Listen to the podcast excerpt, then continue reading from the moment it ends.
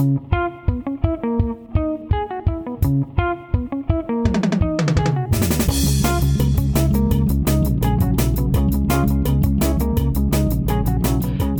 welcome back, everyone. It is episode 135 of Thirst and Goal. My name is Franny. Across the for me is Ben, wearing his Steelers gear and his Thirst and Goal gear. And we were a show about At least NFL someone is. NFL football fun, friends, whiskey and beer review. Subscribe, and you'll get everything you need to know about the NFL and become a whiskey and beer expert like us. Subscribe at our website, thirstandgoal.buzzsprout.com.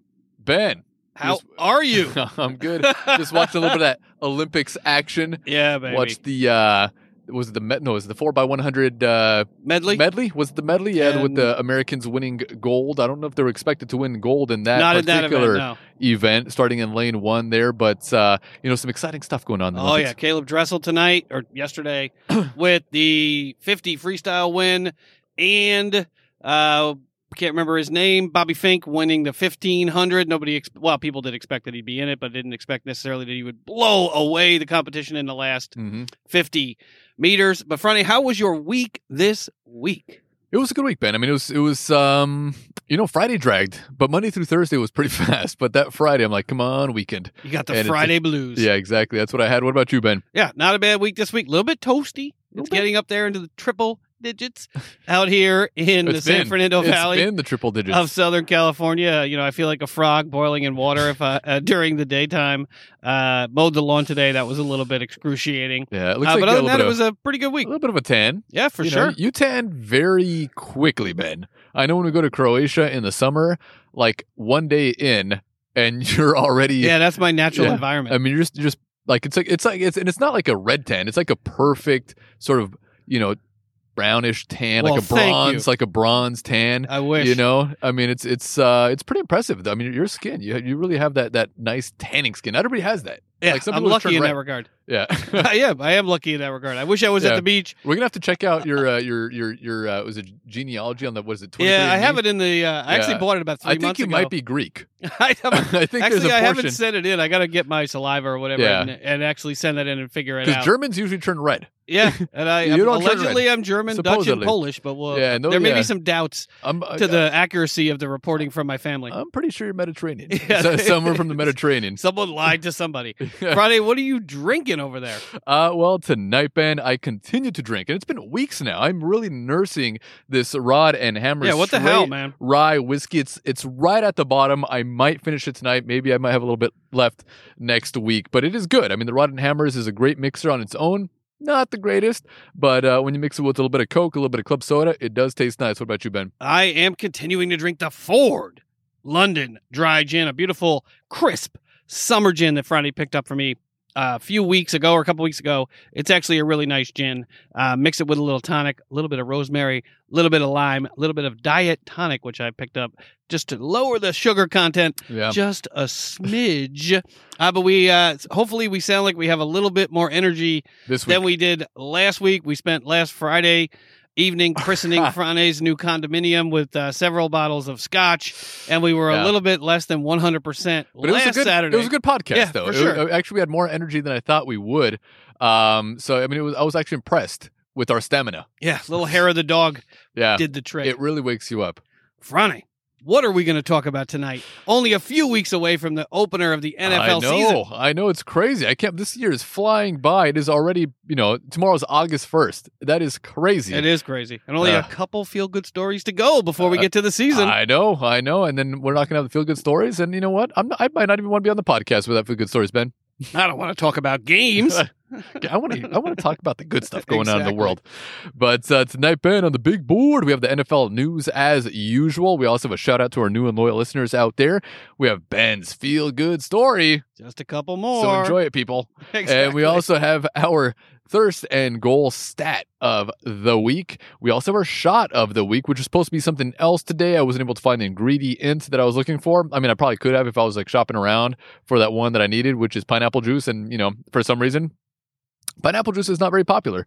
Uh, we There's also a good reason for that. yeah, I mean pineapple juice is good. It's, it I mean, it's not the greatest, but, you know, it's- uh, it's good for- sweet, little sweet. It's good for cocktails and shots. Oh, for that's sure. pretty much what it's for. Uh, and then we also have our beverage of the night, which is the Elijah Craig Straight Rye, uh, Kentucky Straight Rye whiskey. I'm like reading. I'm like reading down the the bottle right here. But no, the Elijah Craig, um, the regular bourbon, the 94 proof. Great. I mean, it's it's an excellent bourbon for the price, which is about twenty some dollars or so, in the low twenties, somewhere around there. And this this one is just a little bit more. It's a few dollars more, um, but the bourbon is excellent for the price. And I'm guessing the same thing will will. I mean, the the rye I'm sure will be pretty good as well. Maybe not stellar based on the price range, but I'm sure it's it's good. I'm actually looking Yeah, forward to that I'm- one. i I'm- think I think that's a bang for your buck. I think so. I'm, I'm hoping it is. I'm hoping it is because I was really high on that bourbon, and we still have a little bit left over. And that was one of the first bourbons that we had on the show. And uh, you know what? I might have to start mixing that once I finish up this Rod and Hammers. Um, I'm going to go with Elijah All Craig. right. And we also have our beer of the night as well, Ben. The Jai Alai. Yeah, it's wait, actually uh not made. Well, maybe it is made in Miami. I have no idea. No, it's actually what is it is in uh, Florida. It's born in Tampa, oh, there you Florida, go. Ben. From The home of- Cigar City Brewing. Yeah, the home outside of is it Portugal? Is uh jai alai a Portuguese sport? I think. Uh, Maybe I'm think wrong so. on I that. It, it could. I mean, I know in, in, in Brazil it's it's very popular, and you know, I, uh, in Portugal I'm not sure if it's as popular as it is in Brazil. but it's but re- well, there you go. It's yeah. there you go. I have no idea. I just know it's popular in Miami. I went too far in trying to be smart and talk about where the original, uh, where but that sport originated. But it's a crazy it's a crazy game though. I mean, if that Oh, yeah. ball if that ball hits you, I mean, if it hits you if it hits you in the face, you're dead. yeah, Pretty my- much. The extent of my jai alai knowledge is from Miami Vice opener and whatever Frane told me before the show. I mean, I I mean, I, like I'm like, what jai alai? Why does that sound so familiar? And then and then you brought it up. He said it's that sport. I'm like, oh yeah, it's that sport with the guys that have that thing on their arm, and they just kind of whip a ball around, like almost like a um, what is that? Uh, that that sport with the with the racket, uh, the Oh, racket, lacrosse. racket, well, racquetball. Oh, Actually, racquetball. What's that sport with the racket with the racket? and the ball? Badminton, oh, racquetball. tennis, Racquetball. ping That's pong, the one. ta- table tennis. you know, there's only a few. and then we also have our housekeeping to finish up the show, Ben. All right, Franny, what's first up on the big board? First up, Ben, we got the NFL news. All right, Franny. It was finally the long awaited conclusion to the drama in Green Bay has finally come to a conclusion for approximately eight months before the drama will start up again. Uh, Davante Adams. Yeah, There he's might yeah, be, he wants yeah. to- I want to be the highest paid. Yeah. Uh, but the last dance likely ends the romance between the Packers and Aaron Rodgers. Packers quarterback Aaron Rodgers and wide receiver Davante Adams could easily clear up exactly what their intentions are for their futures in Green Bay by using their words on social media. Instead, they've chosen, or they did choose, this past week to use pictures and leave the situation up for interpretation. Both Rodgers and That's so Adams childish. in full infantile mode. Uh, however, reports are that the Packers are close to convince, or did convince Rodgers to return to the Green Bay Packers for the 2021 season. Uh, under the terms of the new agreement, according to ESPN, the final year of Rodgers' existing contract would be voided and was voided, uh, leaving only two years remaining in Green Bay through the 2022 season. Green Bay would not be allowed to place the franchise tag on Rodgers thereafter, and the team has agreed to review whatever this means to review the contract at the end of the season. Uh, Adam Schefter reported that the Packers will adjust Rodgers' contract to create salary cap, and they did, uh, and that mechanisms will be put in place to address Rodgers' issues with the team. Again, not really clear what that means. I don't know how you could put that into a contract. Uh, as an attorney, I can tell you that there's no way that those terms have this the, the particularity that you would that would require that would be required under a contract situation. Rodgers skipped Packers' mandatory minicamp in June, which previously put his status for the upcoming season in questions. Adams, who broke off talks with the Packers, is willing to renegotiate with Green Bay when Rodgers returns. He did return. Uh, Adams is looking to be paid like the NFL's top wide receiver. Arizona Cardinals wide receiver DeAndre Hopkins. Listen to this number, Frane. I forgot about this. Whose contract has an annual average value of twenty-seven point seven five million dollars. Green Bay is set to enter the 2021 season with Adams, Marquez Valdes-Scantling, and Allen Lazard as their top three wide receivers. And the team selected Clemson's Amari Rodgers in the third round of the 2021 NFL draft.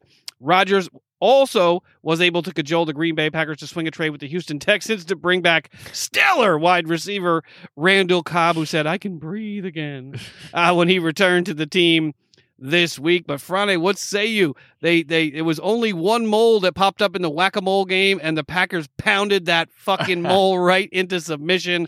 They drew Packers I was I was quarterback. Last week. Yeah, I, I was mean, a little worried last week. We talked about this not only last him into week, but for many weeks in a row. We did talk about uh, Aaron Rodgers and um, his potential move to a different team. And the, the- I mean, the teams that were you know mentioned were not stellar teams where Rodgers can actually find some success. Um, but you know, uh, I, I think this is pretty much his last hurrah. I mean, we'll see how things go in this this season. I mean, you know, obviously, if they win the Super Bowl, he's staying with the Green Bay Packers. But just imagine if the season doesn't go as planned. Let's say they make the playoffs, but they go out in the first round. Which is the most likely scenario. I, well, no, I mean, a likely scenario is going to the NFC Championship game and losing. And then losing in that Yeah, game, exactly. to That- the Cowboys, probably. Shut up. That's not going to happen. The Cowboys can't go that far. you're you're teetering on the edge of a shot there. But what do you think about negative. the Packers? You know, standing up to Aaron Rodgers. You know, not flinching, driving the car straight down the track in a game of chicken and not blinking at all. I know ESPN and some other networks tried to spin this as a win for Rodgers. I don't, other than getting out of the last year of his contract, I have no idea how this how this is a win Mhm. for Aaron Rodgers. They renegotiated his contract. He had the you know the media day where he essentially you know he needs to work on his metaphors or or learn what a metaphor is. I know he thinks he's a really smart guy, but his metaphor about the the person working in an office who had a high sales year and then asking for a raise and them saying no, and then someone else saying I really want your salesman. Or like oh no no now I want to talk to you was a was, didn't have any any relationship to his situation at all. Uh, but that was the best he could come up with, you know, with his long hair and his tan, and right off the bongos at the beach. But what do you think about the Packers just staring this motherfucker down Yeah, and saying, I give him respect. "You want to pay us thirty bu- thirty million dollars? Go ahead, sit the fuck out." Yeah, no, I mean, I, I respect the the team for standing up to him. I mean, he is, you know, one of the greatest quarterbacks ever Pshaw. to take the field, Ben. Only forty three Yeah. touchdowns last year, forty eight, I think actually. what and uh, what 90, 90 uh, touchdowns over what the last three seasons or something? It was Or- like yeah, or the ninety last- touchdowns, 99 touchdowns over and- three seasons and three interceptions. or nine Or nine nine, nine interceptions. interceptions. Yeah, so I mean that those numbers right there. I mean that's unheard of. Come on. Except for the big zero for Super Bowl Yeah, appearances. well, you know, whatever. I mean, but NFC Championship appearances. the pre the pre the pre Tom Brady Tampa Bay Bucks situation. Yeah, but I mean, I, I give uh, I give the Packers a lot of respect for uh, for standing up to a quarterback of his caliber, um, and and standing firm. I mean, you know, they, they got a deal done, they got a deal in place. We'll see what happens this season, how things play out. I mean, there's still a potential move for him at the end of this season. I mean, he could they could trade him maybe. I'm not sure a year older, and you know, it really depends on if if he does suffer any sort of injuries this season. Um, you know, what can happen in the long term. But I do respect uh, the the uh, the Packers for for standing firm against a player with that sort of Yeah. caliber. See, you I mean, you don't. can do it. The It's like- it's like well, the- the, Texans are a different Yeah, situation. but, well, that's a whole different story. Yeah. but they could have. Stu- I mean, they could have. what, yeah, what do you think, Ben? I mean, Yeah, I agree. I mean, I, I it warmed the cockles of my heart, not because I am a management person or a business side person, just because I thought that his point of view was ridiculous. They already had offered him a two year extension, getting him, you know, with making him the highest paid quarterback, putting him there for five years. I don't know how many more fucking years yeah, he's he would like. Ben. Roethlisberger has, has signed short term deal after short term deal after short term deal after he came out of his bit two big contracts post his initial contract that he signed with the Steelers. Lots of quarterbacks sign two and three year deals, especially when they get up there in age. Tom Brady was signing one year deal after one year deal and a two year deal. Mhm. Uh, you know, he Mhm. had a five year offer on the table. Uh, uh, you know the, the issues with Guten Kunst, Kunst uh, I'll probably pronounce that incorrectly Gutenkirst? the the general manager. I'm not sure exactly what his issues were with Brian. You know, I, I just I really want to applaud the Packers for staring him down in this situation. He already makes so much money that it makes it difficult for them to put a, a, you know a winning roster on the field. And if you pay Davante Adams, you know, twenty eight million dollars a year, if his cap number is anywhere close to that, I'm not sure how you expect to keep that defense. You know, the Smith brothers and everybody else on that defense, and actually get some receivers around him. I don't quite understand the Cobb signing. Mhm. I mean, I guess it's a cheap, you know, it was a cheap Probably trade for, cheap for them. deal. But apparently, if it was to was able to placate, you know, give the baby his bottle, he gets his quarterback back or his uh, receiver back. Uh, but it just it shocked me that it had to get to this point in Green Bay. So what they're saying essentially is if they have a great year this year, maybe win the Super Bowl, he's back for 2022. If not, they're going to figure out what they have with Jordan Love, see if they can get him up to starting, you know, Speed. get his level up to where he can start Mhm. for the Packers in 2022 and then deal Rodgers at the end of the next season. Mhm. But wow, But I mean, what which a team- dramatic Do you think there's a lot of teams that would be nipping at the heels? I mean, just trying to get Aaron Rodgers, a 38 year old Aaron Yeah. Rodgers, going on to 39, pretty much. I mean, how many more years does he have left? I mean, because he's, I mean, Roethlisberger, um, you know, he's played along. I mean, he's he's what almost 40 years old himself. He's 38, 39. 38 years old. Uh, you know, Tom Brady's also you know beyond 40. 43. Um, you know, Drew almost Brees, 44. Drew Brees was, you know, uh, above 40 as well. But those guys also suffered less injuries than Aaron Rodgers has. I mean, so Aaron Rodgers at 38 years old is a different quarterback than some of those guys. You know, I'm, I'm not sure how many teams are going to be willing to pay him that much money for maybe one year and, and you know, sort of see what happens. And, you know, I mean, I'm, I'm, I'm sure he would look for a longer term contract than just that one year. But would they be willing Sounds to, like it. you know, empty their wallets and, and, you know, pay an old man that's been through a lot of injuries? I think he's so. suffered quite a few. I think so. I, I mean, he's obviously a great quarterback. I mean, but you know, the reality is sometimes it just it does the chips don't fall the way that you would like them to. I mean, Dan Marino doesn't have a title. You know, a lot. There's lots of quarterbacks out there that have one, or John Elway just scraped into those two titles at the end of his career. You know, there are a lot of great quarterbacks out there where the chips just don't fall on the table and the cards don't come the way that you want them to come. I mean, you know, Russell Wilson, back to back Super Bowls, won one of them, got back, lost to the Patriots, hasn't been back since. You know, there are a lot of great quarterbacks that ultimately don't get to the Super Bowl and win multiple titles. Ben Roethlisberger's got those two early in his career. Yeah. Jim Kelly. Went back one more. Jim Kelly got four. Four. lost chances. to all four of them. Uh, you know, so I understand where he's coming from, but but it, you have to have a better, uh, you know, a better situation to go into than the one that you're leaving. That's sort of like leaving your job one on one. Like try to have a better job lined up than the one that you're resigning from. I, I do think that one of the teams that people are overlooking. They're talking about the Broncos, talking about the Raiders. I don't know why the Saints wouldn't be like the number one on my list if I were Aaron Rodgers. If there was a team out there that I would be looking to go to in 2022, Mhm. Taysom Hill, I know he's under contract at a relatively reasonable number. Uh, I'm sure they could, you know, jettison Jameis Winston pretty Or, easy. You know, even the Colts. but great coach, you The know, Frank Colts, I Reich, mean, same thing. Colts great gave- coach, great team. You know, Philip Rivers a chance, and Philip Rivers is also around the same age. Uh, I mean, you know, obviously not the same level of quarterback, still a, a, a solid quarterback, but he's no Aaron Rodgers. Um, that's another team because they have money. They can actually pay him. They always And- have money. so, Jim yeah, Irsay's they'll- got money in his basement. I know. It's it's like that pile of cash in uh, Breaking Bad. Yeah, that, you know, exactly. yeah. Underneath the floor, underneath this crawl space of the house. Yeah. That's what he has. Um, but you know, that's actually another destination. You know, that he can potentially go to. That's that's a team that would definitely be willing actually to take him on. Yeah, I mean I, that's. I mean, I was thinking about it when, when I was drawing up the agenda, and that was my initial thought: was why the Broncos? Well, I mean, I understand why the Broncos because they, their defense is lights out and they've got some young talent on offense. But the Raiders with Jon Gruden, that seems like a terrible fit for a disciplinary, somebody who really knows the X's and O's of football like Aaron Rodgers does. It to me actually. Now that you're bringing up the Colts, I thought the Saints would be the the perfect location with That's Sean. Payton, with Kamara, with Michael Thomas, with that good defense, with the great offensive line.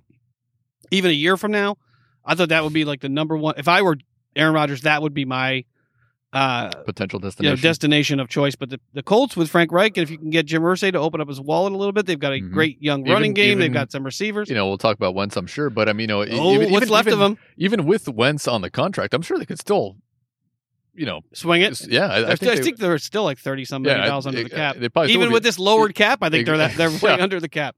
yeah, I mean, they, they've put a decent team together, you know, without spending a ton of money. Um, but that would also be actually a pretty good destination. I mean, in, in terms of finding success with the team because they have a good young, you know, core built in Indianapolis. Yeah, and I wonder if Peyton Manning had, hadn't won those two Super Bowls in Denver, if if they would even really be considering Denver as an option. Mm, yeah, it's Because I mean, the defense obviously is lights out, but Mhm. that offense, Mhm. I think he's got a better offense. Yeah, I'm not Bay. sure who who's, who has the better offense, the Bears or the Broncos. yeah, like exactly. They're both at the bottom of the barrel. It's like their defenses can play lights out, but I mean that offense. I mean, it's like you can figure out one side of the ball, but the other side of the ball, It's just completely cannot it's figure a it out. Complete mess. But what do you think about Adams, Davante Adams, wanting to be? yeah. Now all of a sudden, plus. no, but all of a sudden now he wants talk. It's like, oh, Yeah, Aaron Rodgers. but it's is only back. a year. yeah, yeah. I mean, Yeah, he might only be back for a year. hmm you know, I- well, do you think he's worth twenty seven? We haven't seen him play with another quarterback. Yeah, exactly, Let's- exactly. I wonder I'm how he'll sure. play if he doesn't have Aaron You know, Rodgers throwing him the DeAndre ball. Hopkins, we've seen what he can do with multiple quarterbacks Yeah. now. And I can you know, throw the we- ball to DeAndre Hopkins. You know, we saw what you know DeAndre Hopkins did with Arizona. I mean, obviously Arizona they sputtered out towards the end of the the, the year. Uh, you know, the last eight weeks. But I mean, the start of the season with DeAndre Hopkins, the difference that he made um, doesn't matter who's throwing him the ball. I'm not sure if you know Davante Adams has that same ability to do that. Yeah, I agree. I think that's a, a way too big a number, and they're Mhm. going to have to let him walk after this season if they can't negotiate some type of contract. I just feel like that's too much money Mm-hmm. for a single receiver. You know, it, it just is. Mhm. That's my opinion anyway. Ronnie, are you ready to move on? Let's move on, Ben. Next up, the Texans are massaging offers for Deshaun Watson. The, the Houston Texans are now willing to listen and have been for some time to trade offers for star quarterback Deshaun Watson, who is in training camp. Sources say the price is high for a player of this caliber and should be. I'd likely, or I'd likely take at least, it'll likely take at least three first round picks or more. Uh, when Watson reported to camp on Sunday, he was respectful, but his demeanor reiterated he didn't want to be with Houston. The question is, will a team step up with the type of massive offer that would compel the Texans to move on from him now? Watson would also have to waive his no trade clause. Interested teams have done homework uh, on Watson's legal situation. The Texans quarterback is under both NFL and police investigation now and being accused by 22 separate lawsuits filed in March and April of sexual assault and misconduct during massage sessions. The NFL has placed him on the the NFL hasn't placed him on the exempt list, and the civil cases won't go to trial this year. If a team gets comfortable with that piece, or with that yeah with that price, it's a rare opportunity to acquire one of the NFL's best young quarterbacks. And yeah, there are a couple criminal investigations now, but no Mhm. charges have been filed. Uh, Frane, what say you? Is some team out there going to give up three picks for a guy that allegedly committed greater sins than Ben Roethlisberger, who was suspended for six games after he was cleared of any misconduct by the police and the district attorney's office, notwithstanding Roethlisberger got a six-game suspension. Watson has yet to be suspended for a single game. Yeah, and, well, I mean, we'll see what happens. You know, we'll see what kind of punishment the NFL comes down. I mean, even if if all the criminal stuff is dropped, we'll see what kind of punishment the NFL has for Watson and how long. I mean, it's still unknown. But the one team that keeps on popping up is the Eagles, Ben. yes, and baby. That's why I wanted to hear your team- opinion on this. There's one team out there that does have draft capital. Wouldn't that be like the Eagles? like you trade three first-round picks and the guy gets suspended for two seasons. Yeah, uh, I don't know if it, I don't know if it'd be that long. I don't know. I mean, if it's eight games or something, or even ten games. He gets a cri- You gets a, he gets a criminal plea deal plea deal for a couple years. let's in say let's say it's it's um you know it's ten games, and you know we we still get to see what Jalen Hurts has. I mean, you know they're not they're not playing they're not paying- games. they're not paying Jalen Hurts anything right now. I mean, they, well, they're paying him, but they're not paying him, you know, uh, any large amount of money at the moment. Uh, but you know, you know, let Jalen Hurts take the field, see what he can do. We know what Deshaun Watson can do, but if there's one team out there that can definitely give up picks, it's the Eagles because they don't know what to do with them anyways. You know, they could have they could have thirty first. I mean, they could You have should trade they all could for have the Rodgers or Rodgers at the end of the season. the first for 30 Watson. picks in the first round it could be all Eagles picks, but they would probably pick the worst players out of those 30. And the last two teams would probably pick, pick better than the Eagles did in those first 30. The So, I Eagles mean- are like a drug addict negotiating with the, the last bag of heroin on the planet. They're like, "What do you got? I got a, I got a house. I got a house. I got a. What do you what What do you need?"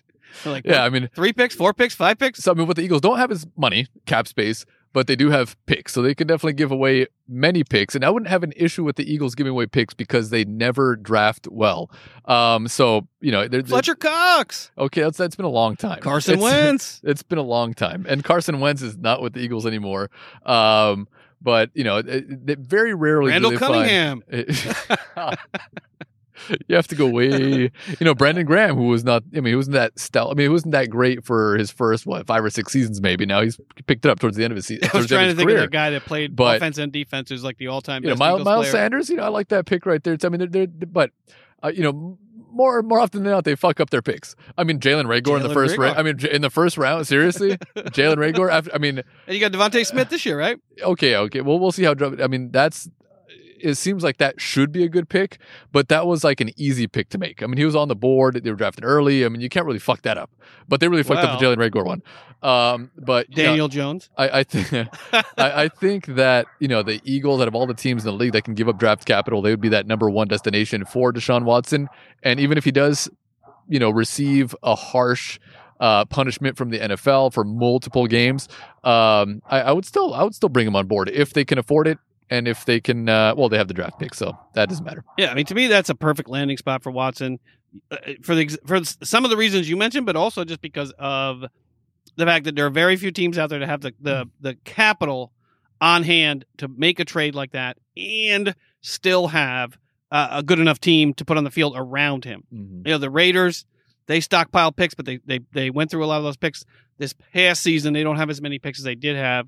The Broncos have some picks, but I really think the Eagles would be a great spot for him to get him into that that cauldron of Eagles fandom with the with the abuse that people take and the high level of anxiety. I think it would be the perfect situation for him because he thrives on that type of thing. He doesn't want to be in Houston with that ridiculous franchise with the oh, with the ridiculous ownership group with McNair down there. I, I think the Eagles would be a good spot for him. Again, I think that the the New Orleans Saints would be a good location for him. I think the Dolphins would be a good location for him.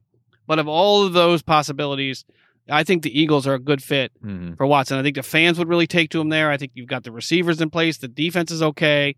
Build up that secondary, obviously, as you always have to do. But I, I mean, I'm really, I'm really curious to see whether a team is going to be willing to pull the trigger on this before Yeah, something happens. I mean, It's the NFL is accusing you know the Deshaun Watson, the plaintiff's attorney, of not making people available. Buzbee, you know, blasted the NFL for lying this week, which I and I actually believe him. Uh, the NFL is trying to sh- is trying to slow walk this investigation, hoping that something will happen with the criminal investigation or something will happen with the civil lawsuits that will make their decision for them because they're too chicken shit to make a decision on their own, even though they have all the information they would need. They've talked to all the women and the witnesses that are available, even some women that did that that have allegations but do not want to file civil litigation have talked to the NFL. So the NFL, I think, is is really taking a pretty cowardly approach to this by not at least admitting that that's what they're doing. Uh, but I, I I- think you could get him now rather than waiting for what's going to happen because if the, if the NFL has proven anything to us over the years, even in today's environment, is that they're not going to take that kind of a property, that kind of a star off the field for very long. Mm-hmm. Mm-hmm.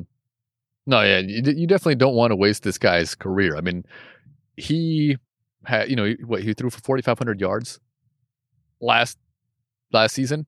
What was the season before last season? And I mean, it's it's uh you know, and he who was he? Throw, he had nobody to throw the ball to, and he still had that many yards. Yeah, He had yeah. Will Fuller as his number one. I think it was the number one wide receiver was Will Fuller, who actually had a, a full healthy season, which is unheard of for Will Fuller. But I mean, it's it's it's it's it's it's it's amazing what the guy was able to do without DeAndre Hopkins on the field and a bad team around Yep. him, and he was still able to do that. You know, I mean, the Eagles have better players than you know than than the Houston uh, uh, Texans do. So I mean, it's it's. I mean, it, it'd be a great move for him, but I mean, well, we'll see what happens in the long run. Yeah. But I mean, you know, what he's able to do with with with low quality talent, he moved to a different team, a new environment. You know, he could definitely succeed anywhere else, and more so. I mean, maybe I have five thousand yards easily. You know, in a Yep. season. I mean, he's a, he's a spectacular talent. You definitely don't want to have that guy sit out another year or two years or whatever. And you know, he's he's already what twenty six, maybe 25, 26. He's I not think he's old. 20. Yeah, I think he's 25. He's not old, but you don't want him to take the field again when he's 26, 27 years old. I mean, you just, you know, the NFL, you know, should have uh, the fans' best interest in mind too. I mean, And they you know, do. If, if they drop these these criminal, if, if all the criminal stuff is dropped, or if he settles or whatever, um, then you know, there's no reason why they should. I mean, if, if there's some sort of punishment, fine. But I mean, I wouldn't, I wouldn't leave him off the field for too long. Yeah, and I don't think they will. I mean, the the the NFL views all of these players as essentially like a television show, and how many eyes they're going to be able to get on the on the screen. And there's very few quarterbacks around the league that get will get the kind of attention on the television as one of their assets than than Deshaun Watson. Tom Mhm. Brady is one of them potentially. Aaron Rodgers is one of them potentially. You know Russell Wilson, but Deshaun Watson on a good team. That's an immediate Sunday night football. Mediocre team. Let's not get ahead of ourselves. But on a, on a high quality team, that will get millions of eyes on the television screen, especially on Sunday night football or Monday Mhm. night football, even on a Sunday. But but if they put him on a Sunday night, those ratings are going to be through the roof, Mhm. and I think the NFL knows that. Yeah. Yeah. All right, Franny, are you ready to move on? Let's move on, Pat. Oh, speaking of the New Orleans Saints, Michael Thomas's injured ankle leaves Sean Payton rankled. I did a little rhyming this week. Yeah, I know. You- you can tell me not to do it Ankle, ankle. I would be perfectly happy to not do that in the future. Uh, New Orleans Saints wide receiver Michael Thomas will need six to eight weeks for the repaired ankle ligament to heal, and then another six to eight weeks to get in shape where he can run and cut effectively before returning to the field. Thomas could shorten the timeline, but being on the field for the season opener against the Green Bay Packers seems unlikely. The worst case scenario for the recovery timeline would put Thomas back on the field in late October. The best case would put Thomas in the Saints lineup before the end of September, perhaps for their week three game against New England. Thomas struggled through the ankle injury suffered in the season open- opener throughout the 2020 season, limiting him only to seven games and producing by far his worst, NFL season with only 40 catches and 430 yard- 438 yards and zero touchdowns. The 28 year old wideout saw a specialist right after the season who advised him to hold off on surgery and told him there was at least some possibility he could rehabilitate the injury and avoid surgery. The team, however, wanted him to undergo ankle procedure when he reported to minicamp in June. Thomas had the procedure to repair his, his injured ankle in late June, and Payton minced no words about the disappointing timing of that surgery during Wednesday's annual pre training camp press conference. Obviously, we would have liked to have that happened earlier than later, Payton said. Quite honestly, it should have. When asked a follow up question regarding whether it was a communication issue between Thomas and the Saints, Payton said he was going to leave it at that. Franny, what say you? Uh, obviously, it should have been done earlier. I mean, if you want, I mean, the season is, is, it's right around the corner. It is right around the corner. You're gonna have surgery in June or late June or whatever. I mean, that makes absolutely no sense. You have the entire off season, you know, to have that shit done, and now you're gonna wait till basically the last second before the season begins. I mean, he's he's the top one of the top receivers. He's top three, top five, you know, wide receivers in the league. I mean, well, we'll see how he does with the you know the current quarterback crop that they have uh, over there. Um, well, Taysom Hill yeah, allegedly yeah. is getting all the first team reps, so Yeah, so That he might, tells you the quarterback- another. He might have another bad season actually. So it doesn't really matter. You know what? Take your time. Just take your time to come back from this ankle injury because, uh, you know, you don't have the best guys throwing you the ball. yeah, I mean, this is always something you have to sort of tiptoe around because you don't want to tell people what to do with their bodies. Mm-hmm. But then again, you know, he could have had the se- the the But Taysom Hill, the, the operation he's not going to throw any touchdowns to him anyways. after the It season. took him four games to throw a touchdown. Yeah, that's true. That's true. But but watching the Olympics, it really made me feel like uh, I think a, a lot of these, especially these NFL players and NBA players and even Major League Baseball players, they drag out their injury timeline and their rehabilitation periods much longer.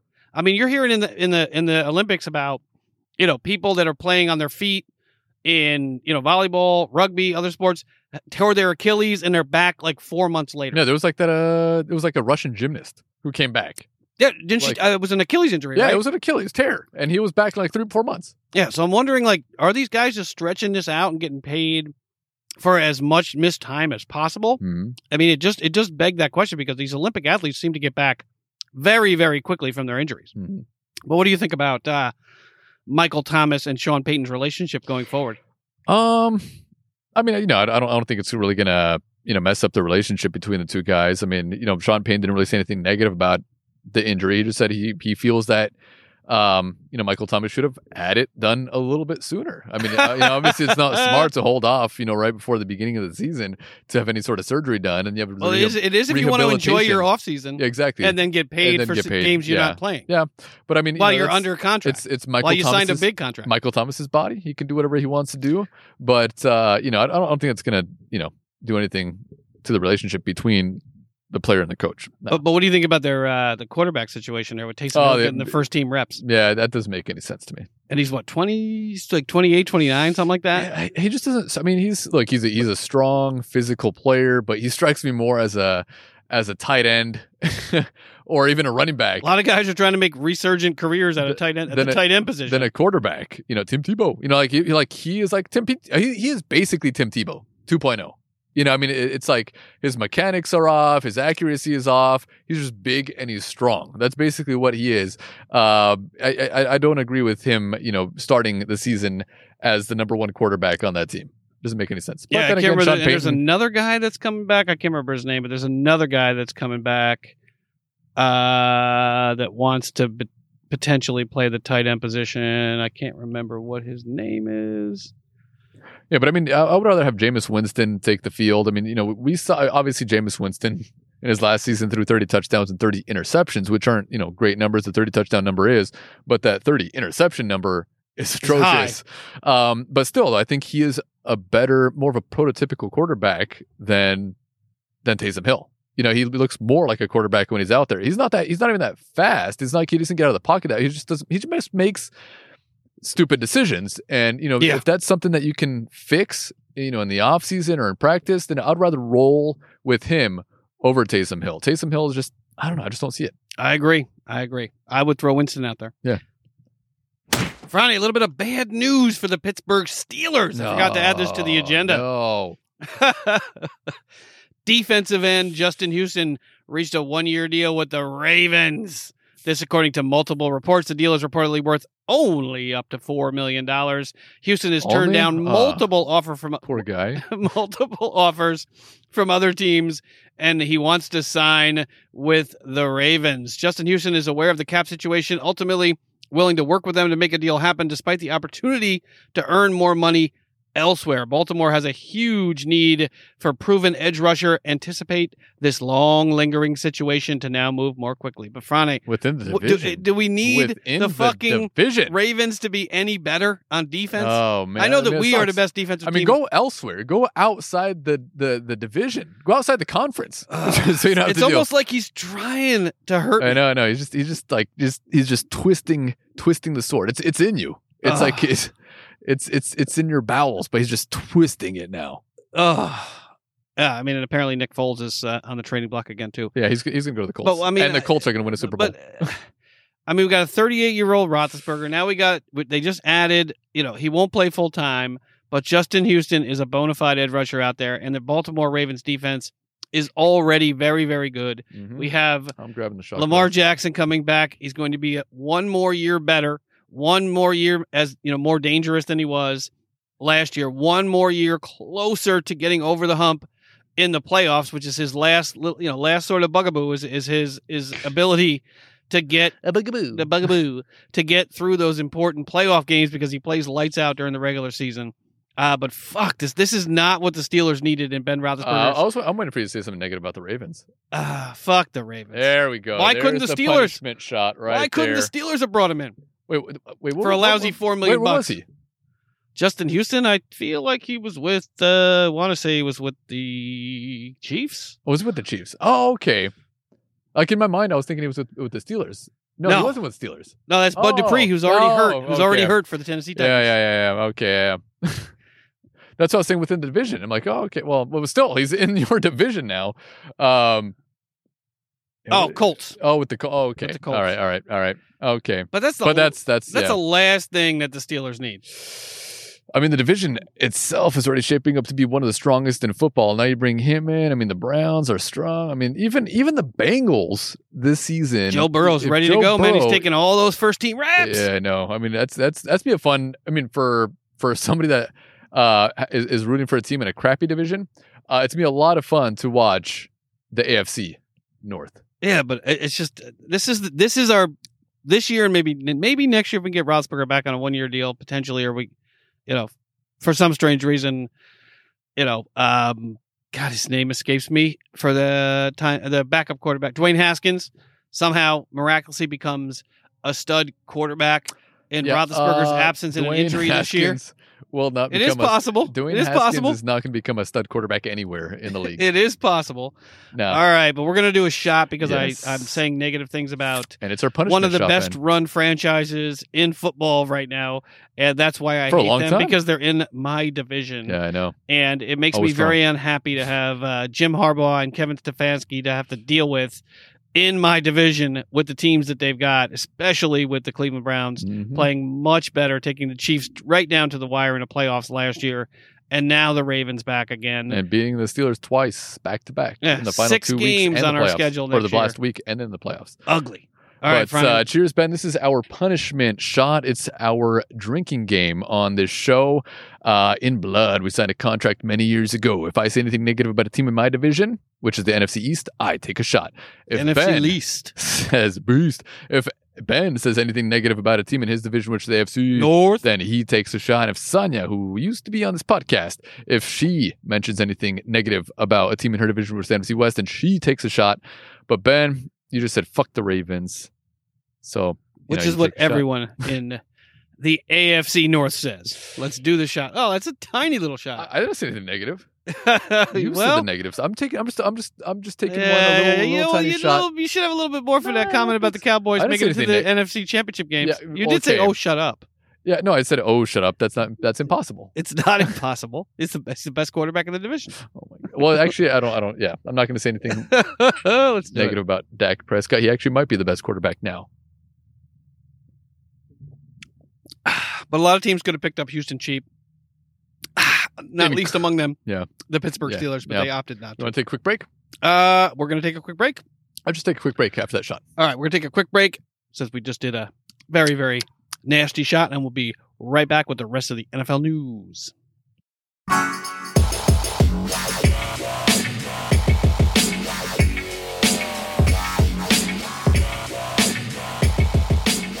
All right, and we are back with the remainder of the NFL news. I just had to take a tinkle. Yes, exactly. we we are a podcast we record outdoors where football should be played and podcasts should be recorded, and we also don't have a bathroom right next door to us, so I have to go inside the house Yeah, exactly. and tinkle. we and don't have one break. at the studio. Yeah, at the I mean- studio I mean, table. technically, I mean, you have a whole yard here, Ben, but That's true. I, That's true.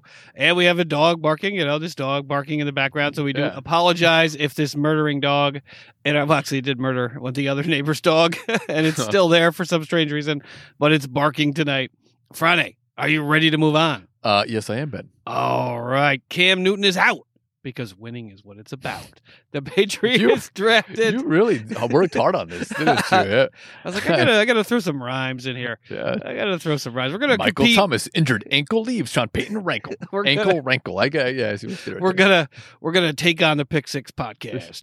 The Patriots drafted quarterback Mac Jones, or whatever uh, appeared to be a quarterback, at number 15 overall in the spring, setting him up to take over at New England's QB1 at some point in the near future. But entering training camp, the starting job presumably belonged to Cam Newton, who has said he feels much more comfortable entering his second season with the franchise.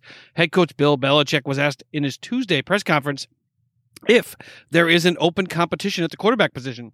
In his customary way, Bill Belichick deflected the question. Yeah, as I said, every one of us has to go out there and establish our level of performance in whatever our role or capacity is. So, it's a new season. We've done some things in the spring, but this is really the start of a football season in terms of the building of the team part in training camp. So, we all have a lot of work to do. That includes all of us. So, until we go out there and do anything, it's pretty much a clean slate.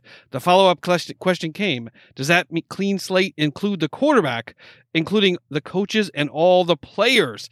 Belichick said. It's no real surprise that Belichick isn't tipping his hand at all when it comes to what New England might do at the quarterback position. At this point, it seems like Newton will be behind center in week one against the Dolphins, but how long will Newton be able to fend off the challenge from Jones is anyone's guess. There should be no excuses uh, uh, as this offseason, the Panthers signed four new offensive weapons in Jonnu Smith, Hunter Henry, Nelson Agholor, and Kendrick Bourne, Unlike and they- Agholor. and they still hope to develop N'Keal. I'm disgruntled. Yeah, I know. See, Harry. See, see, I thought N'Keal Henry was going to take off. I mean, that first season that he played, I'm like, this guy, he's going to be a solid player in the NFL, but no, it just it, he kind of No, petered out. and he's complaining about how But what it's like to Nelson play. New Agholor, England. He asked for a trade. Nelson N'Keal Harry. Agholor, I was really impressed with his time with the Raiders. Yeah, I'm they surprised. kept uh, they definitely should have kept Nelson Agholor. His time with the Eagles, I mean, he did win a Super Bowl, good for him. But the follow up season was pretty terrible. Um, but you know, I, I think the uh, the Patriots should definitely roll with Mac Man. Boob Jones, um, you know, I, I don't know if Cam Newton really has anything left in the tank. I mean, Look, is is he, yeah. he- he's he's played a very physical career. He's injured himself multiple times. His shoulder injury, I still think it's a nagging injury. You might get a good a few good games out of him, but he's going to end up on the sideline once again, just like he did last season. I mean, he had COVID issues too, but he's just not the same guy that he was with the Carolina Panthers. Not Yeah. even close. Not even close. I mean, how many years do we have to watch Cam Newton suck balls and then still hope he's going to get back to that 2015 glory? I, I am in awe of his sartorial courage in his ability. Sartorial. What he That was the was that in your man? Was that in the in, in the word of the day calendar? The, uh, no, but I, I have one coming. I oh, have one okay, coming. okay. But I am in awe. I wish I had the courage to take the chances that he takes with his wardrobe. But he just doesn't have the skill set anymore. He's, he's and very it's- fashion forward. He's very fashion forward. I, I wish I well, I wish I had the the courage to, to take the equivalent uh, courageous uh, steps with my own wardrobe and wear what I'm like. You know what I want, and then I just say, "Nah, I'm not going to do that." I wish Yeah. I had the, the courage to do what he does. I'm sure if you played in the NFL, you would though, man. probably, Yeah, probably, because I mean, you know, know, you, you can't. If you showed up to a meeting at work wearing some of the stuff that Cam Newton does, you might not be taken seriously. Actually, you wouldn't be taken seriously at all with Yeah, what he. I, don't- I, I mean, not. he can wear whatever he wants to wear because he's a millionaire. He's you know, you know, he's he's done some good things in his career, and nobody's gonna look at him, you know. In it, you know, awkwardly, like, Yeah, oh, oh, geez, for like sure. you're wearing that. But I mean, it's because you know he, he can do whatever the fuck he wants. He's a he's a he's a millionaire. He's, Yeah. he's all the money, and he's not in business meetings like you are, That's true. where there are other serious people across from you. well, Uh, people are. They're definitely attempting to be serious. Yeah. That is true. Well, That yeah, is exactly. That's what business is. we're Pretend all like you're we're all playing the role. We're all playing Yeah. the role. Uh, well, actually, no. I do strongly believe in what I do, but uh, you know, I wish I had his courage. You know, and I, and I think it's 50-50. It's what Frane said. So I don't think it's fair to hold it against Cam Newton because he played physical. The Carolina Panthers expected him to play Yeah. physical. College plays career for I mean, him so that he would be out there in a, in a in a physical setting at Auburn as well. You know, they used him in a physical physical way, so his career was cut short. And if I had the body that he had too, I would play physical too. I mean, you're Oh, bigger sure. and stronger than some of the linebackers out there trying to take you down. Of course, I would try to run over them. You have the ability to do it, but the only problem is if you do it often enough and you have a long career, you'll have these types of injuries that Yeah. are going to sideline you. And and he's he's a great backup for any team. He's a great backup, and that's what you should be with the Patriots. Yeah, I agree. I agree. And the other fifty percent is his, uh, you know, every year his unwillingness to really work on his mechanics. Mhm. Too much torque on the body. You'll body. talk about it. you know, year after year after year, he just never really took. Well, I don't know. I don't want to get into his mind, but he did. He didn't improve his mechanics year over year, and that caused his body to break Mhm. down even further on top of what the the the, the teams expected him to do on a physical level. But I, I agree with you. I mean, I, I think Bell Belichick of, of anybody, as he likes to say, it's not that fucking complicated. He's just going to send out the smartest or the smartest, you know, guy that's that's competing and playing the best in training camp. And if that's Mac Jones, I expect to see Mac Jones out there in Week One. Mm-hmm. Uh, Bill Belichick doesn't strike me as the kind of guy who's going to roll with Vinny Testaverde Yeah. with No, with- if, if with- he's your with- first round pick, I mean, you know, we talk about this all the time on the podcast. I mean, if you go out and you, dra- you draft a first round quarterback early in the in the first round, then that should be your starter. I mean, why why? I mean, we, we saw what Cam Newton gave this team last year. It was a good. Day he started well, but then you know later on in the season, he just wasn't performing that great, just because his injuries and you know his, his physical abilities sort of started to crumble, and and and eh, the same thing would be, would happen this season too. He would start out well, but then after a few games, you know, his body would start breaking down once again. Yeah, I mean, I think the only the only thing sort of leaning on Bill Belichick a little bit towards Cam Newton, I would guess, is that look at those weapons that he brought in to give to someone to an experienced quarterback. Mm-hmm. I mean, you've got Jonnu Smith, you've got Hunter Henry, you've got Nelson Agholor, re, a resurgent Nelson Agholor, Kendrick Bourne, and N'Keal Harry. Not going to trade him. That's a pretty awesome lineup. You know, bring in I can't remember James White or whoever their their running back situation. I can't remember. They've got two running backs, but there that are both pretty good. You know, I, I just feel like that might you know give Bel, Belichick a little bit of pause in throwing Cam Newton out there just because he's got these quality, experienced receiving targets out there for him. But if it were me, I agree with Franny. I would throw Mac Jones out there Mm-hmm. see if you can get lightning in a bottle. You got four years with this guy before you got to sign him to a long term deal or a big long term deal if he's the real deal. So I would love to see what Mac Jones has. Mm-hmm. I mean, they can't run the ball and do play whatever style of football they played last year. I don't even know how I would describe what they tried to do last year, but I would really like to see Mac Jones, you know, and see what we can get out of him. That's Mhm. why I was I was actually hoping Aaron Jones or Aaron Rodgers wouldn't come back so I could see what what Jordan Love has.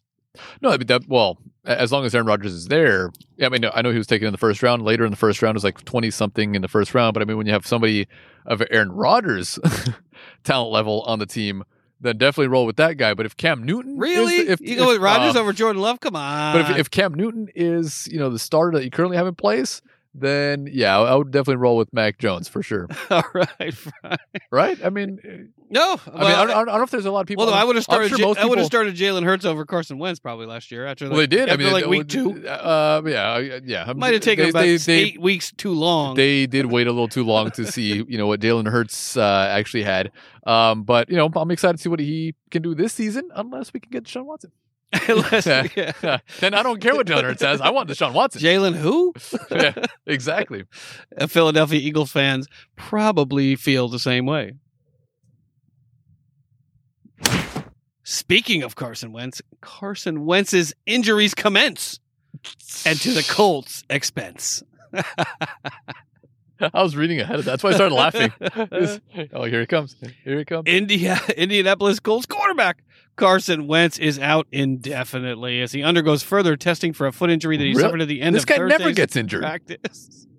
This is impossible. Oh, second year quarterback Jacob Eason took the starting reps at Friday, and they brought someone else in. I can't remember. They brought some, you know, some somebody off the off the street in as well. With Sam Ehlinger serving as the backup, the Colts acquired Wentz during the offseason and reunited him with Coach Frank Reich. They're going to their own. They're going to dinner together. They're like hanging out together Going to how- clubs. going to cl- I don't think these two go to clubs. Uh, by the giving by giving the Philadelphia Eagles a third round pick in this year's draft and a conditional second round pick in the 2022 draft. But Franny, the impact on the Eagles could be big. While the third round pick this year was set in stone, things do get a little bit interesting for the Eagles as it relates to the conditional second round pick. According to CBS Sports and the contract, that second can turn into a first under one or both of the following two conditions.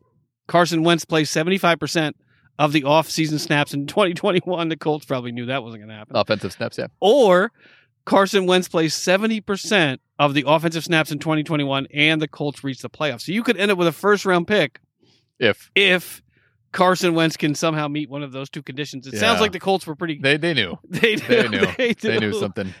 But what do you think about that? I mean, I feel I feel terrible for Carson Wentz. You know, I mean, Really? I, I do. I do. I mean, I, look, I mean, How could you still care about this guy? I, look, He completely shit all over you last year. when- He just took a he he took It's not like the team was He- that great in general. I mean, we he just- went down to downtown like Philadelphia all- and he took a giant No, but shit. I mean, look at all the injuries we had on the team. Like, I mean, we had no receivers out there. We went to Travis Fulgham. and We, we had we had nobody out there. Yeah, you had Fulgham. Yeah. You had Yeah, but- Boston Scott. okay. Yeah. Oh, yeah. Those are big name players Yes. right there. Yeah. What's the You know, what's the Zach running back's Ertz, name who Zach you're in love Ertz, with? Zach Ertz, Miles Sanders. Zach Ertz Yeah, he- was injured pretty much the entire Yeah, season too. I mean, he had nobody to throw the ball to. The offensive line, you know, you, you lose your two best offensive linemen. Uh, you know, I mean, so he really was behind a terrible offensive line, lost multiple wide receivers. So I mean, you know, he didn't shit the bed. They shit on him while he was in the bed. No, I I mean, but he did not play well. No, he didn't play well. I mean, he, he showed some flashes here and there, but I mean, no, it- uh, all in all, it was a terrible season. But I feel bad for the guy because he, he always seems to sustain these injuries, and it's I you know I just feel bad for the guy. I mean, wait, you, you don't? I don't You feel know? bad for Carson Wentz I just at feel all. bad. Why would you feel? I feel bad that he gets injured for sure. Sorry, we got to Carson. Carson. Okay, I feel I do feel bad in a way because he keeps getting injured. yeah, But he played, you know, he's obviously got something going on that's outside of just the injuries, but he played I mean, he played poorly. He played the year before. He obviously got them to the playoffs there at the end of the year. He played really well at the end of the year. But the, the way that he acted last year, yeah. You know, throughout most of that season, going into the end of the season when he was ultimately benched for Jalen Hurts, and the way he acted during I mean, am I, am I sad that he's gone? No. and then and then demanding a trade and you know forcing the Eagles' hands into, into dealing their their franchise quarterback. Do I feel bad for a, a quarterback in the NFL that has a big contract? I don't think there's a single quarterback in the league that has a big contract that I feel sorry for in any sort of way, unless something was to bad was to happen to them personally. But on the field, no, I don't feel bad for Carson Wentz. He's got a hundred and sixty million dollar contract. Or no, I know that. I know, but I just, I just, I, it, I just, it sucks that he always seems to sustain injuries year after And this year. was in practice. I mean, even to call him, in you know, practice. made out of glass. I mean, it's a huge disservice to glass because glass is actually stronger than Carson Wentz. Uh, I mean, Carson Wentz. I mean, it seems like every single season he is injured. He's only finished what two seasons? Yeah, his first season he finished, and uh, and then- 2017 and- he got hurt. and this season, I think that was pretty much the only two seasons that he really did finish and actually played all of the games. Uh, he didn't, well, he, he the reason he finished this past season is Because he didn't play didn't the play. entire season uh, because he was benched. Um, but you know, for the Colts moving forward, I mean, we'll see what Eason oh has. Oh my god! Um, can you can you imagine if if it, if this is a because this happened a couple few days ago, Mhm. and as far as I can tell, I don't see any updates on what the actual injury Yeah, I mean, I, I, is, heard, I heard that that's that's a little frightening because it, Yeah. they, they should know. mhm. but I heard there might be some surgery, and you know if there's some surgery, he might miss this, Some surgery. some some surgery, Not- Yeah, when I went to the doctor, like, well, you know, what we're recommending is uh, some surgery. some sort of surgery. Can you, can you expand on that, doctor? Nah, it's just some. It's some, it's some. some. You'll be Yeah. under general anesthesia, so just don't worry about it. It's just a little. It's a little. It's a little Some. something. It's a some surgery. That's that's that's the medical term for it. Yeah, when I filled out my form when I went to the dentist, it just said, "Have you had some surgery?" And I said, and I just checked that box. Yes, I've had some surgery. Some, yeah. But I mean, can, There's no technical terms. Do you think this this makes the Eagles look smart?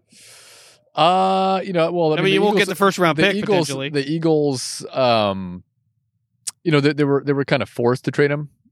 You know, I mean, he kind of forced their hand on that, but you know, I think they made the right decision ultimately, not because of this injury, just because he wasn't very happy being in Philadelphia, and you know, let the guy move on, let him go where he, where he wants to go.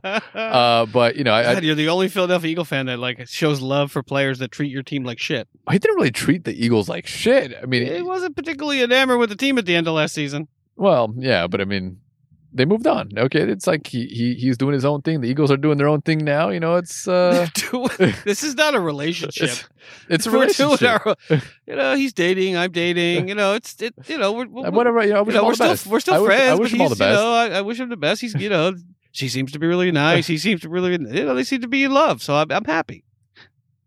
well, that's how I feel about Carson. Apparently, uh, yeah. I, I'm, I'm not. I'm not. I'm not sad that he's not with the Eagles anymore, though. I mean, it doesn't break my heart that he's not with the Eagles. I'm like, oh, you know, he was he was he was such a great quarterback that would have brought us multiple Super Bowls in the future. he could have. No, no. Well, he's not going to. Well, the Colts will never have enough. They'll never have a high enough payroll to win a Super Bowl. That's which is the unfortunate thing about playing for the, the Indianapolis Colts. Uh, but I, I, but the fact that we don't know more about this injury, almost Uh, you know, wonder- four or five days in, it's some injury. it's some injury. But it's a little scary that we don't have a uh, more information. And if surgery is on the horizon, that means at least a four to six week timetable, Mhm. probably. Mm-hmm. Even if it's in the some surgery bucket as opposed to the a lot of surgery bucket. You know, it doesn't. It doesn't. It's a foot It doesn't injury, speak well for what's left of Carson something. Wentz's Yeah. career. Yeah. Well, good thing. He made, I mean, good for him that he made a lot of money. Yeah, he signed a huge contract. and so. Frank Reich, this probably throws a monkey wrench into their because they never have a decent backup over there. I mean, Jacoby Brissett is gone. yeah, he was a decent Yeah. backup. They signed him to a, a decent contract as well, Mhm. twelve or thirteen million dollars a year for a you know essentially for a backup quarterback. Doesn't doesn't doesn't speak well for the Colts season coming up. Mhm. Mhm. All right, Franny, Carson Wentz. You want, let's do a shot in honor of Carson What, Wentz. why? Eh, he's injured. He's off your team. Yeah, why? Why would? Why? You know, it's just in, in honor of his career and his career probably There's no honor. to probably probably being over. Let's let's do a let's do a, a small shot in honor of Carson Wentz. I, And his career being over. essentially, I it's think like this we'll is take a shot. Congratulations, buddy. I think this is I essentially mean, I'll take a shot. I mean, you know, I think this is essentially the end of Carson Wentz's. Uh. I, I think this is going to continue in to the NFL. happen, and I think I think he's going to be one of those guys, one of those quarterbacks that just keeps suffering injuries and, and, and isn't never able to sustain a career. And I do feel badly for him in that. oh, regard. now all of a sudden, you feel bad. Well, you know, I wanted to do a little bit of a shot before we move on. Because you didn't say anything bad about Dak Prescott, you didn't say anything bad about the, the, the Dallas Cowboys or the or Daniel Jones or or uh, Kelvin Benjamin telling the Giants "fuck off." Did you see that? Came into camp, that. came into camp thir- uh, like thirty pounds overweight, and told Joe Judge it's essentially his fault. How dare you? After me being out of the league for multiple years, how dare you tell me that I, you know, I'm not good enough to be on your team after after cutting I'm him? not good enough. it was just like, wow. Well, cheers, Ben. Let's do to, this. uh, Carson Wentz's career. well, I mean, I think this could be it for him. I mean, we'll see what happens. You know, we'll see how much surgery there is and what the timetable is for his return. I mean, obviously, he, How I many think- years are we in now? Yeah, it's true. All right, Let's cheers. do this. and he went to the perfect team, the team that lost the last quarterback because he got injured too many times and didn't want to play football anymore. Maybe he can move to the Broncos and win a Super Bowl. Along with Aaron, get back up Aaron Rodgers. Friday, what's next up on the big board? Next up on the big board, Ben, is a shout out to our new and loyal listeners out there. Oh, thank you all to our new listeners out there. We truly appreciate each and every one of you. Thank you as well to our longtime and loyal listeners. We love each and every one of you. We see you. We see you. We hear you. You're smart enough. You're good enough. And by golly, we like you. Since 2018, we have been a show about football, fun, friends, whiskey, and beer review. And since you're listening, please consider heading to our website, thirstygold.buzzsprout.com. From there, you can or search Thirst and Gold podcast on the web and subscribe, rate, and review the show. Please tell a friend, a family member, a coworker, a stranger, just one person. That is your homework assignment for this week with school just right around the corner. Tell someone that you know about the show. We would truly, truly appreciate it. And you can get us on all the podcatchers in the universe, as well as Pandora, Audible, and Amazon Music if you listen to your podcasts there. Friday, what's next up on the big board? Next up on the big board, Ben, we have your feel good story. Oh, Friday, we're scouring the interwebs. Is this is this an Olympics uh, feel good story? no, no. Oh, okay. We I talked about It was that. hard to Yeah, find yeah. one. Mm. See, it's hard to find the feel good stories. It is hard to find. I was actually I look for for like I spent some time looking for an you know an the problem is they don't have a lot of money, so I mean, they're not donating I, a I, lot I, of I money. don't know. I don't, I don't even why my, why I'm asking you because I could easily Google this stuff and find it myself. Amateur then- athlete donates five thousand. I know, right? Giving up his gold medal. what was it, guys? Caeleb Dressel donates, Well, he he's gonna have enough endorsements. but I'm sure you know there Yeah. are there are uh, you know Olympic a- Olympic athletes that are now in outside of their career Mhm. where they are actually uh, donating lots and lots of money. But I couldn't find any current Olympians that had a, you know, how would we say, a feel good story for this week. Uh, but I did look. It just wasn't as easy to find as I expected it to be. Uh, so that is that. but I did find a good one.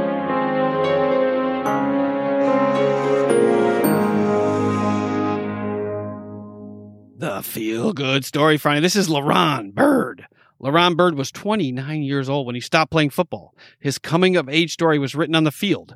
First, as a breakout star of the 2007 season, playing for Hahnville High School. Byrd went on to play football for the University of Miami. The U. Wait, what do they say about Miami? What's the uh the U. no the U? Is that is it? Wait, is it Miami the U? I think so. Yeah, I think it is. yeah. I think, mean, I think you're right. well, yeah, I don't, I don't watch a lot of college. I'm getting Michael sure. Irvin in my head. I'm like, what does Michael Irvin say? The U. Uh, and signed with several NFL teams before an injury cut his dream short and left him with the overwhelming uncertainty of what comes next. Turning the page. Through his nonprofit organization, We Made, Byrd is building a culture founded on more than athletics. Byrd is workly, working closely with President of Operations Danny Williamson, Hahnville High School coach Daniel Luquette, the HHS Touchdown Club, Pierce Plan founder Kelly Pierce, and assortment of community organizations to increase opportu- opportunities for the youth in the area. We specialize in giving kids our community, in our community, and adults access to health, fitness, education, and job job training skills. Byrd said, "We're showing them that football or sports in general can be an avenue." More than 100 children recently recently attended a football camp that served as a pilot for the program. In addition to learning fundamentals of the game inside the Hahnville Tiger Stadium, children were given access to nutrition, education, and inspiration. Informative STEM booths line the sides of the football field. what kind of what kind of nutrition. You think they give him like testosterone pills or something? well, no, I think they like, were uh, teaching him about a- nutrition. here's some protein shakes right here. Here's It's some a- muscle milk, just all day, every day. creatine. Muscle milk. Take this and creatine. I think it 10 was milligrams of creatine. I think it was uh, don't eat, you know, the uh, whatever they call it, the the, the flaming hot Cheetos. Fifty percent off have- coupon for GMC have an or apple. GNC. have an apple. Informative STEM booths line the sides of the football field. Taste of New Orleans served breakfast and lunch to the participants, and representatives from South Central Humane Authority were on site to perform health screenings. The St. Charles Parish School Board is assisting with the program by helping kids at risk of falling behind and get access to extra tutoring. Byrd also partnered with a safe place at St. of St. Charles to offer resources to offer resources on mental health and suicide prevention. We are basically focusing on treating the whole kid rather than just focusing on football or basketball. Let's knock down the doors to resources and keep it going, Byrd said. The reason we support mental health so much is because I suffered with mental health from having concussions and getting hurt. I'm so thankful I had people like Danny Williamson encourage me to use my platform because it could help kids. The program is slated to officially launch after the Christmas holiday going into 2022. Resources will be provided alongside additional football camps, basketball camps, baseball camps, and more. LaRon Byrd. This is a real, legit program, Mhm. wraparound services, holistic approach to these kids trying to build a real human being. I think this is pretty awesome. that's- no, that is awesome, and and he's I mean, he's no Olympian, but Yeah. No, but it's it's he's young too. they should actually have football in the Olympics. I mean, he was Come on, IOC. 29 years old when he was done with his career. You know, um, and and you know he's he's not he's following making- Ezekiel Elliott's path. he's not making any more money. I mean, I mean, and and he didn't make. I mean, isn't he didn't a lot, no. contracts either, and to go out of his way to make the lives better for these kids. I mean, you know, who knows what you know what communities they come from and what what what, what kind of homes they come. You know, like you know, to offer nutrition and and and and sports and all that. I mean, that's just that's uh that's that's great news, Ben. I know you're That's not. You're not, you're not disappointed that it wasn't uh, an Olympian. I was I was hoping for that sort of. I, I'm sort of disappointed. I and I was- I'm also disappointed that there was no rhyme at the beginning of, Of the this too. feel-good- Yeah, the feel good. of the feel good story. yeah, I could come up with Le, it. Le, Bird Actually, is, it, it was not being a turd. it was because not it was not easy actually to come up with. Um, it was not easy to come up with an, an Olympian on the feel good story this Uh-huh. week. All right, Franny, what's next about a big board? Well, how do you feel though, Ben? Oh, I feel good. I feel good. I'm you sorry. feel I was good just- about your feel good story. I was distracted. Sonia Yeah, came yeah. out to tell us good night, and I, Yeah, I got yeah. a little distracted then there. Uh, no, I think this is awesome. I mean, I, I think that it's important to try to reach people before they're fully developed and give them the skills that they need to develop as full human beings. I've, I've always wondered, like, the, the two things they don't teach you in grade school and what do they call it, secondary and post secondary, secondary school, are like nutrition secondary post. Did you go to school in Europe or what? well, it's like you got you got you got primary, which is like elementary school, and you got secondary, which is like what is that? That's uh like junior high, and then post secondary is like high school, and then like like actual college Uh, comes uh, after that, I guess. yeah, yeah. So like I went to all those so things. I should know what elementary, they middle are. school, high school, and college. Exactly. Yeah. But I, I, I like in elementary school, it's, it, friends like saying, "Don't try to pretend that you're smart." I'm not, that's essentially what he's saying. No, I'm not saying that. It's just a lot of people are like, we're listening, like secondary school. Like, I'm sure people in Australia are like, oh, secondary, I get it, yeah. But you know, over here, like secondary, like, is there a second school? do they not call it? I guess they don't call it. I mean, do Like they call school it? Do they call it secondary school in, in New East York? Coast. On the East Coast, we do. Do they really? Yeah, yeah, yeah. I mean, we still call it junior high, but they also call Yeah. it secondary. Yeah. Okay. I mean, yeah. Okay. We, middle school. I mean, I mean, I don't know. I just, I just never heard it called that, unless I was like in a different country.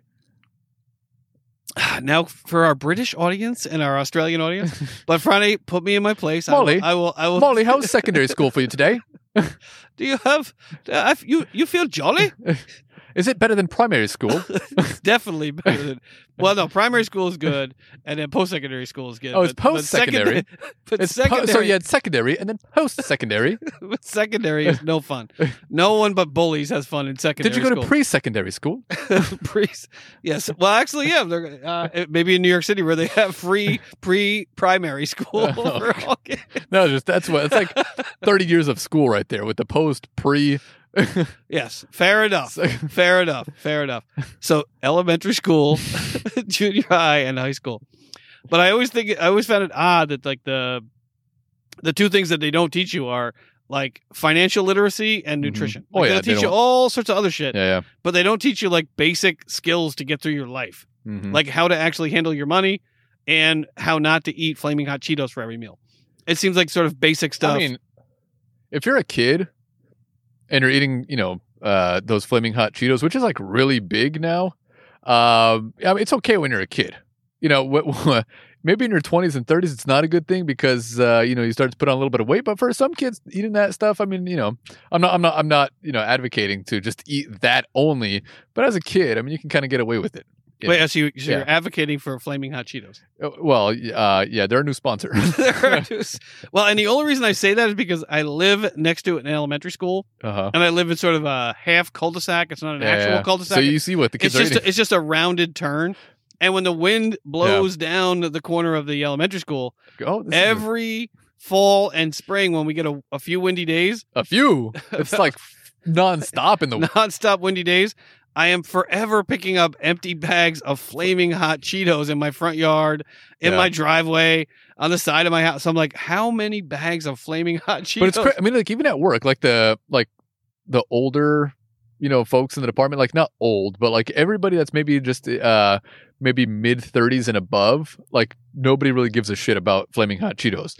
But like the younger generation, like in their twenties, they love like if there's Millennials Cheetos, love the flaming hot I, Cheetos. I, I, I, I never. I mean, it was. I mean, yeah, my stepdaughter, she brought them over the other day, and I tried a couple, and I was like, no, I don't want no, to. I, I mean, like one. They're too good. Like I one. said, no, I don't want any I think more. they're too. For me, they're too spicy. Well, everything's too spicy for you. That's true. Milk but is too spicy for you.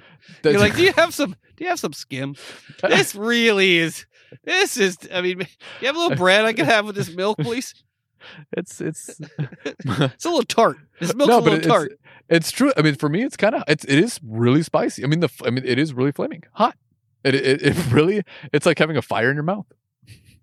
It is. Friday goes to uh goes to Subway and you're like, would you like peppercini? Would you like banana pepper? No, God, no, pepper- no, no, pep- no. Pepperoncini is like the right. No, no, that is way that's too much. enough spice right there. Like the pepperoncinis. There's no spice in pepper and pepperoncinis are nice. That's like it's like a nice spice that goes away right away.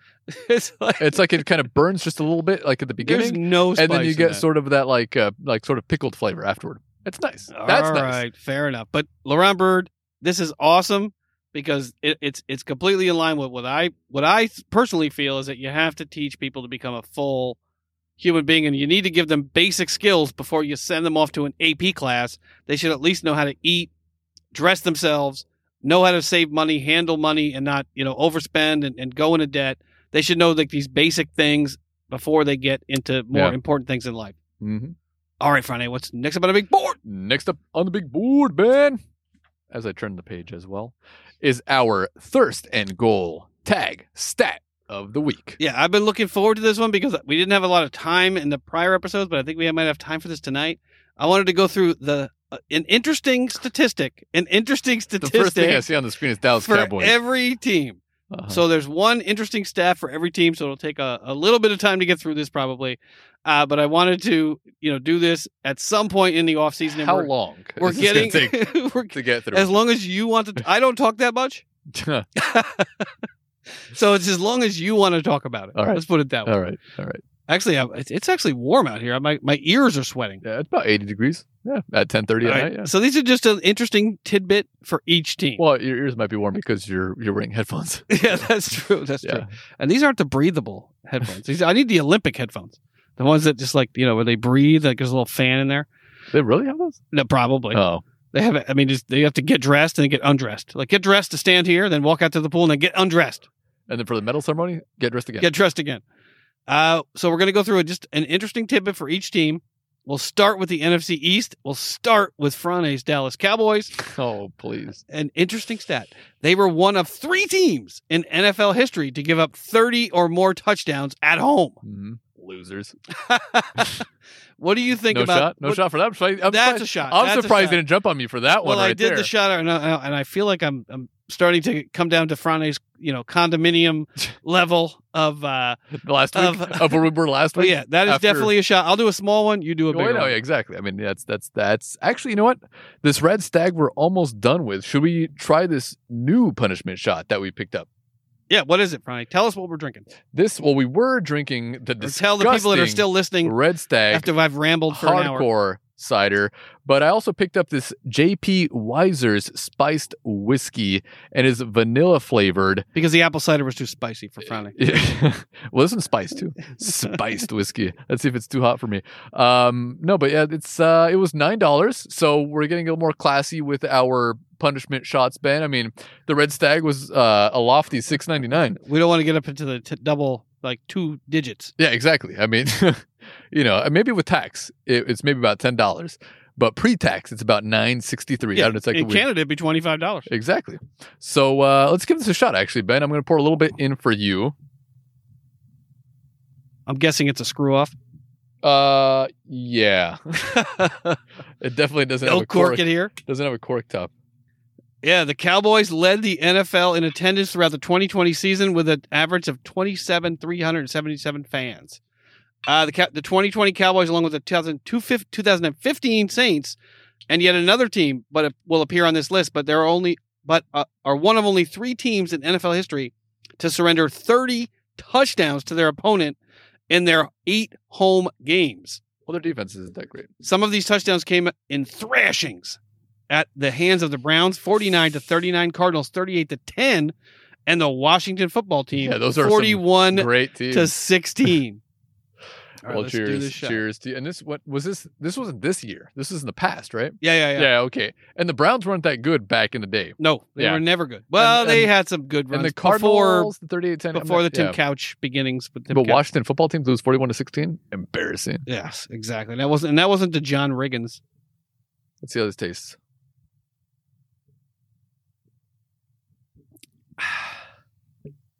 That actually is worse than the uh woo, that's bad. That's not good. Ugh. Wait, what is what what wait, what, what what's that called? JP. Where's the vanilla? There's no vanilla at all. Where's the beef?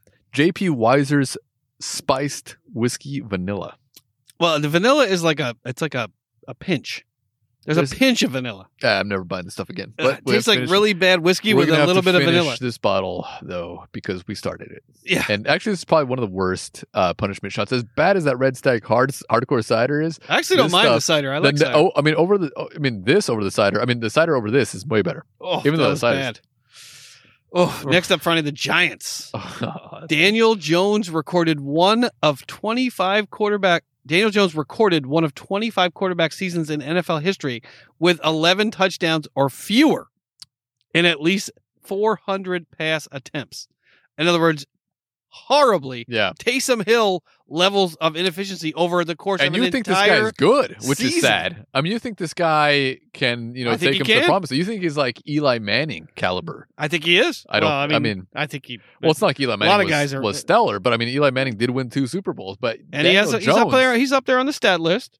Yeah, well, yeah, he played multiple seasons. I mean, he played a lot of games to get those stats. You know, it's not like he played, you know, like six seasons and he had amazing stats. I mean, he played what? How long was his career? Yeah, for 16 years, I think. Yeah, probably somewhere around there. So yeah, I mean, when you're when you're a starter for 16 years, you better have enough numbers. Yeah, but that's pretty staggering, though. 11 touchdowns. Oh, it's not shocking. 400 attempts. Not shocking. Wow. Oh, Philadelphia Eagles. Here we go. They were the only team in the league with zero players reaching at least 600 receiving yards.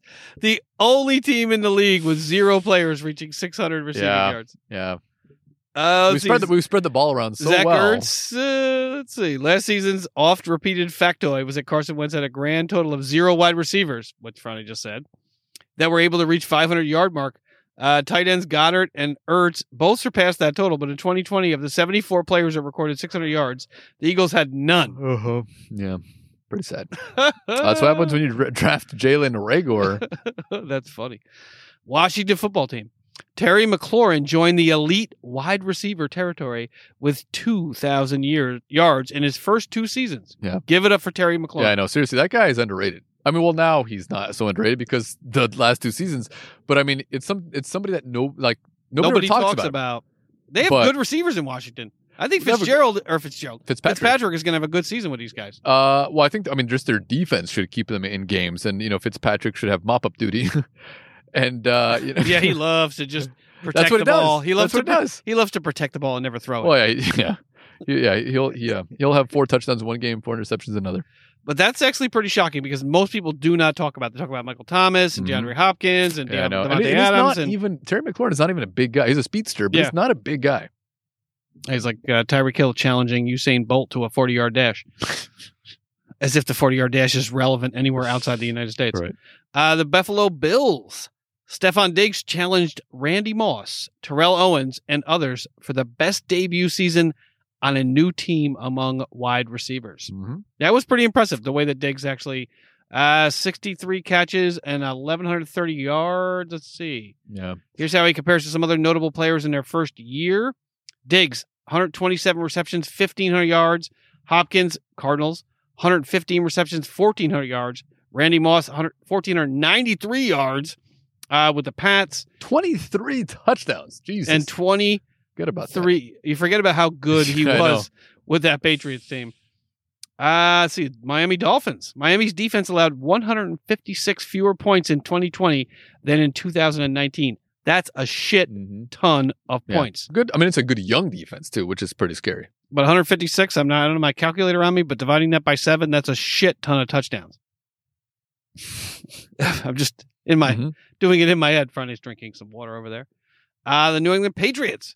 Cam Newton became the only quarterback in the past 50, five zero years with eight or fewer passing TDs and 10 or more rushing TDs. And is is Is there that really good or bad? is there really a debate now between starting him and Mac Jones? I mean, but eight or fewer passing touchdowns in an entire. I don't know. He missed what two games with COVID or three games with COVID. two or three, but I mean, still. Uh, I mean, Aaron Rodgers had only forty three touchdowns, so Cam Newton couldn't muster ten. Uh, New York Jets. yeah, but he's a terrible coach, though. yeah, oh, he's awful. Yeah. he's the worst. Probably the worst in the league. prob- probably one of the worst coaches ever. Yeah, I mean, it's you know, I'd, I'd much rather have Joe Judge or you know, Adam Gase. I mean, uh, or whatever that guy was that, that was coaching Cincinnati last year. Uh, the New York Jets. Frank Gore extended his lead over Emmitt Smith for most seasons of at least 500 rushing yards at 16 seasons. mhm, For running backs whose average career is about 3.2 to 3.8 seasons or mhm, 3.2 to 3.8 seasons mhm. to go 16 years with 500 rushing yards or more. Let's give it up for Frank Gore. No, yeah, he, he is. Uh, I mean, it, it's impressive. It's impressive what he's done over his career. Never won a Super Bowl. Never really been on a great team. San Francisco had. Uh, was he on that Super Bowl team with Was Kaepernick and the rest of those guys? Yeah, but it didn't win a Super Bowl. Didn't win a Super Bowl. Um, but I mean, what what what he's been able to do and the longevity longevity of his career as a running back. I mean, if, 16 if you're seasons. if you're a quarterback Him and or a- Peterson are like, we're going to play until we're 44. you know, a, offensive lineman or a kicker or something like that, but like one of the hardest positions to play for a long period of time, and this guy is still going. It's amazing. Yeah. I mean, would you put him in the Hall of Fame? oh, absolutely. Yeah. Just for longevity, Yeah. for the fact that he stays healthy and the fact that he takes the ball and he carries it and he runs hard regardless. hmm Regardless of whether the team is winning or the team is losing, regardless of whether there's a foot of snow on the ground Yeah. or whether it's sunny and, and beautiful weather, he plays hard. But it's funny because when you look at his rookie picture and his picture now, it's like he's, he's, It's the he hasn't aged. He hasn't aged that it's like they use the same picture for both of them. But yeah, he's he's the ageless wonder at running back. Yeah, I like Frank Gore a lot. Adrian Peterson, he's going to go for a while as well. NFC South, the Atlanta Falcons. Frannies. Atlanta Why- why- Falcons. Why are they, why are they mine? Yeah, you love you love some Matt Ryan. I don't love him. Yeah, I don't love I don't love the Matt Ryan. I don't love him anymore. the Dirty Birds are a thing of the past. Eight of the Falcons' twelve losses Yeah, I know. That's were not- by seven or fewer points. Yeah, but it's so much fun to watch. it was the implosion. if you're not if you're not a Falcons fan, the, it's ex- a lot the of fun. explosions of implosions was their was their theme Mhm. last year. But it all started with that Super Bowl. It all started like before that, the Falcons were able to win these games, but ever since that Super Bowl where they were up by well, what was I think it was, like 24 to, 23 or 20. 24 to three or something. I, uh, yeah, I can't remember exactly now. It's been quite- it's been a few. They were years. up by over 20 points. But ever since that loss, they've had these types of games. It's it's all in their head. They they need a a sports psychiatrist to come in there and talk to these guys for sure. Yeah, I mean that's just nuts. And they were up, I think, in most of those Yeah. games. Well, they the were stupid up. fucking Cowboys game that they gave away. Yeah, oh, that actually that was a fun game. I mean, if you're not if you're a Cowboys fan, I suppose it's a fun, game. Uh, the Carolina Panthers. Christian McCaffrey was one of 17 players with three multi touchdowns games this past season, and he only played in three games Yeah. total. Yeah. He was one of 17 No, players with three multi touchdown games, and he only played in three games. What He's does that say about I the Panthers? Yeah. Coming up with Sam Darnold and that amazing new head coach they've got down there. What are we going to do with them? Man, McCaffrey's amazing. I mean, what he's done, even in his rookie season. I mean, last season he got injured, unfortunately, but I mean, the way he carries the team. I mean, the, the year before, the way he carried that team on his back. it 2,000 It doesn't usually yards happen with running backs. It's receiving? or quarterback. 2,000 yards receiving, 2,000 I mean, he yards did rushing? everything. He did everything for them. Um, but you know, hopefully that'll continue because when you get that type of workload, your your career ends a lot quicker than Frank Gore's. That's for sure. I think I think Frank Gore could have taken that workload. Uh, I don't know about that. I think if there's if there's anybody that could have done it, uh, maybe I can't remember the guy's name now. Sh- I should remember it, but the the Jets running back from way back when. Uh, how, how long ago was way back when? he was still playing in the early 2000s, but mostly through the 90s. I just can't remember his name. Uh, uh, uh, uh, uh, uh, um, mm, mm. Jets. Was it CJ2K? no. CJ2K? Yeah. Uh, I don't think so. Let's see, 1990s. Uh, oh, okay. Here we go. Curtis Martin. Oh, okay. Yeah.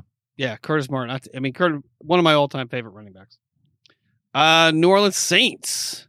They became the 12th team in NFL history with four straight seasons of 11 plus wins. Good coaching. But Aaron Rodgers doesn't want to play there. He wants to play for Denver. Good coaching. or, or he wants to play for. Sean Payton. You don't give him credit, Ben, but Sean Payton is a good coach. I just I don't like him. He reminds me he's like a Bill Belichick light. I don't like him. Meaner. He wins a lot of games. He's like meaner than Bill Belichick. I don't like him. I mean, as a, I think he might be a little hard on his players, uh, but that's pretty impressive. I don't like him though. Four straight seasons of 11 wins. Terrible. I wonder who, what the Sean other teams Payton, are. terrible. Uh, 2010's Patriots, 2000's Colts, and 70s Cowboys are the other franchises. Uh, Tampa Bay Buccaneers. Tom Brady became the only age 38 or older quarterback to throw for 40 touchdowns in a season at 43 years old. Mm, impressive. He's the Frank Gore of quarterbacks. Ah, but f- at 43, he's going to be 44 this season That's coming up. crazy. And he just came off. Now he's not backing up some quarterback somewhere trying to make a you know 600 Mhm. grand just to get through. you know to keep Still to keep playing. one of the premier quarterbacks in the league. That is just mind blowing to me. Yeah, he went to he went to LeBron LeBron Bird's camp way early and learned how to eat and exercise Testosterone. way way back. GNC. Uh AFC South, the Houston your Houston Texas. I think he sold his soul to the devil. I think that's what it was. I think that's as soon you as he dies, he's gonna it's gonna be a just a burst of flame on the ground, and his body's just gonna get sucked down like in a cartoon uh, video. I think that's what happened with Tom Brady. So Tom, not- Bra- Tom Brady's career was over at 32, but then he sold his soul to the devil. It's like, you know what? I want to make a, a, few more runs. Yeah, most people do it the so they Super can play Bowl. the guitar better. He Yeah, made yeah. a much better deal. yeah, yeah, yeah. He made a much better deal. Uh, Houston Texans. Every quarterback in NFL history to throw for 4,800 yards and 30 touchdowns has at least seven wins. Deshaun Watson had four. I mean, isn't that I know that's that's that shows how bad that team is and how good he is. 4,800 yards and 30 plus touchdowns, and he had and every other Yeah. every quarterback in the history of the league has had at least seven wins, and he had four. Yep, I mean, that's what we talked about earlier in the podcast too. I mean, how how how great this guy is at the quarterback position, but the team around him sucks. Every one of his friends and families members should be there. There should be T-shirts made that have this printed on them, and they should just wear them like in every city where they want Deshaun Watson to be traded to. That is an that Yeah. is probably the most astounding stat that we've read thus far, And except for Tom Brady. But it's also sad for for Deshaun Watson to to carry the team, to carry the load that much, and your team still can't compete. That I mean, that, that's just that, unfortunate for him, but it would be great for the Eagles. Wow, four wins with f- almost 5,000 yards and 30 touchdowns. Wow. Indianapolis Colts. Jonathan Taylor joined exclusive rookie company with 1,100 yards and 10 touchdowns in his rookie campaign. Carson Wentz had that to look forward to. No more. But yeah, I mean, Jonathan Taylor played lights out last year as a rookie, and I think he's only going to get better this year. Mhm. What say you? Uh, no, it's, that, those are amazing stats right there too. Oh, the Jaguars. They must have to dig deep for this stat. James Robinson recorded most yards from scrimmage for any undrafted rookie in NFL history. I did not know that. Mm-hmm. Uh, 14 of the Jags, 16 games, 1,000 yard rushers. Well, okay. It doesn't say what the actual yards were here. That would be a nice stat to have in your Mm-hmm. on your website here. Uh, Tennessee Titans. AJ Brown joins elite wide receiver territory with 2,000 yards in his first two Mhm. seasons, and he is joined by Julio Jones. I, I mean, I'm, I'm sure there could have been a few stats right there for Derrick Henry, but to come up, you know, to come out on top of Derrick Henry, where they're Who's talking about Derrick you Henry? over Derrick. Who, who's Derrick Henry? Uh, he's this one. He's um, he's he's a very he's a small running back. Oh, so he's Yeah, he's he's- he's, kind of like a Boston Scott. yeah, he's like a Boston Scott type of guy. Yeah, he's Okay. he's very small. I mean, he, you know, he kind of squeezes through the pile. I mean, you know, if there's an opening, he'll find it. He doesn't really push guys over or anything, or like Daryl He doesn't- Sproles he or doesn't- something. he doesn't really posterize people. That's, that's no, but I mean, for for AJ Brown, you know, to be here and you know talking about his stats over Derrick Henry's stats, which could easily be talked about, um, that is pretty impressive. I mean, that's uh, and that's what you know Ryan Tannehill throwing the football too. yeah, Yeah. Not even a good quarterback. Oh, He's a, he's he's He, it's not that he's not good. He's just not great, Ben. Yeah, that's true. He's very, very. He's he's mediocre. like the, he's the mediocre. epitome of above average. Yeah.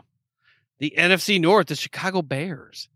Cordarrelle Patterson became the fifth player in NFL history with 7,000 really talking thousand about kick return yards and three thousand yards from scrimmage. I mean, that's impressive, but he was expected to be better as a wide receiver, not Did you guys have guy. him for a second? No. It was uh, the Patriots No, had him. no, the no. Patriots had him. The Bears Uh, have him. Was he had with him. Was he with the Seahawks for a little bit? He might have been with the Seahawks, but I know he was with the Pats for a minute. Yeah, no, but he was expected when when he came to the league. He was expected to be a much better wide receiver, but he sort of became a return guy. Wow. Only Darren Sproles, Devin Hester, Brian Mitchell, and Leon, Leon, Leon Washington have achieved this feat before. The Detroit Lions, my Detroit Lions. They were one of three teams in the. NFL history to give up 30 or more touchdowns at home. Oh, no Yeah, wonder Matthew That's Stafford not is a going. good. That's Yeah. not a good stat right there. That that's. I mean, that's the story of that franchise right there. You double that on the road, it's 60 touchdowns against. Mm-hmm, That's a lot of touchdowns. mm-hmm. The Green Bay Packers. Here you go, Franny. Your Green Bay Packers. Aaron, my Aaron Rodgers. You're, yeah, exactly. Oh yeah, yeah. You Where's should grow your hair. You should grow your hair Where's that bobblehead? You should grow your hair. The dogs ate the leg off it. Uh. You should you should grow your hair long like Aaron Rodgers and start saying "bruh," because that's apparently where he's at right now. Just listening to him talk, I f- I feel like he just walked in from the beach on at Waikiki. Aaron Rodgers became the first quarterback in NFL history. Here we go to throw for at least forty touchdowns and at most five interceptions. And this stat doesn't do his performance justice. Mhm.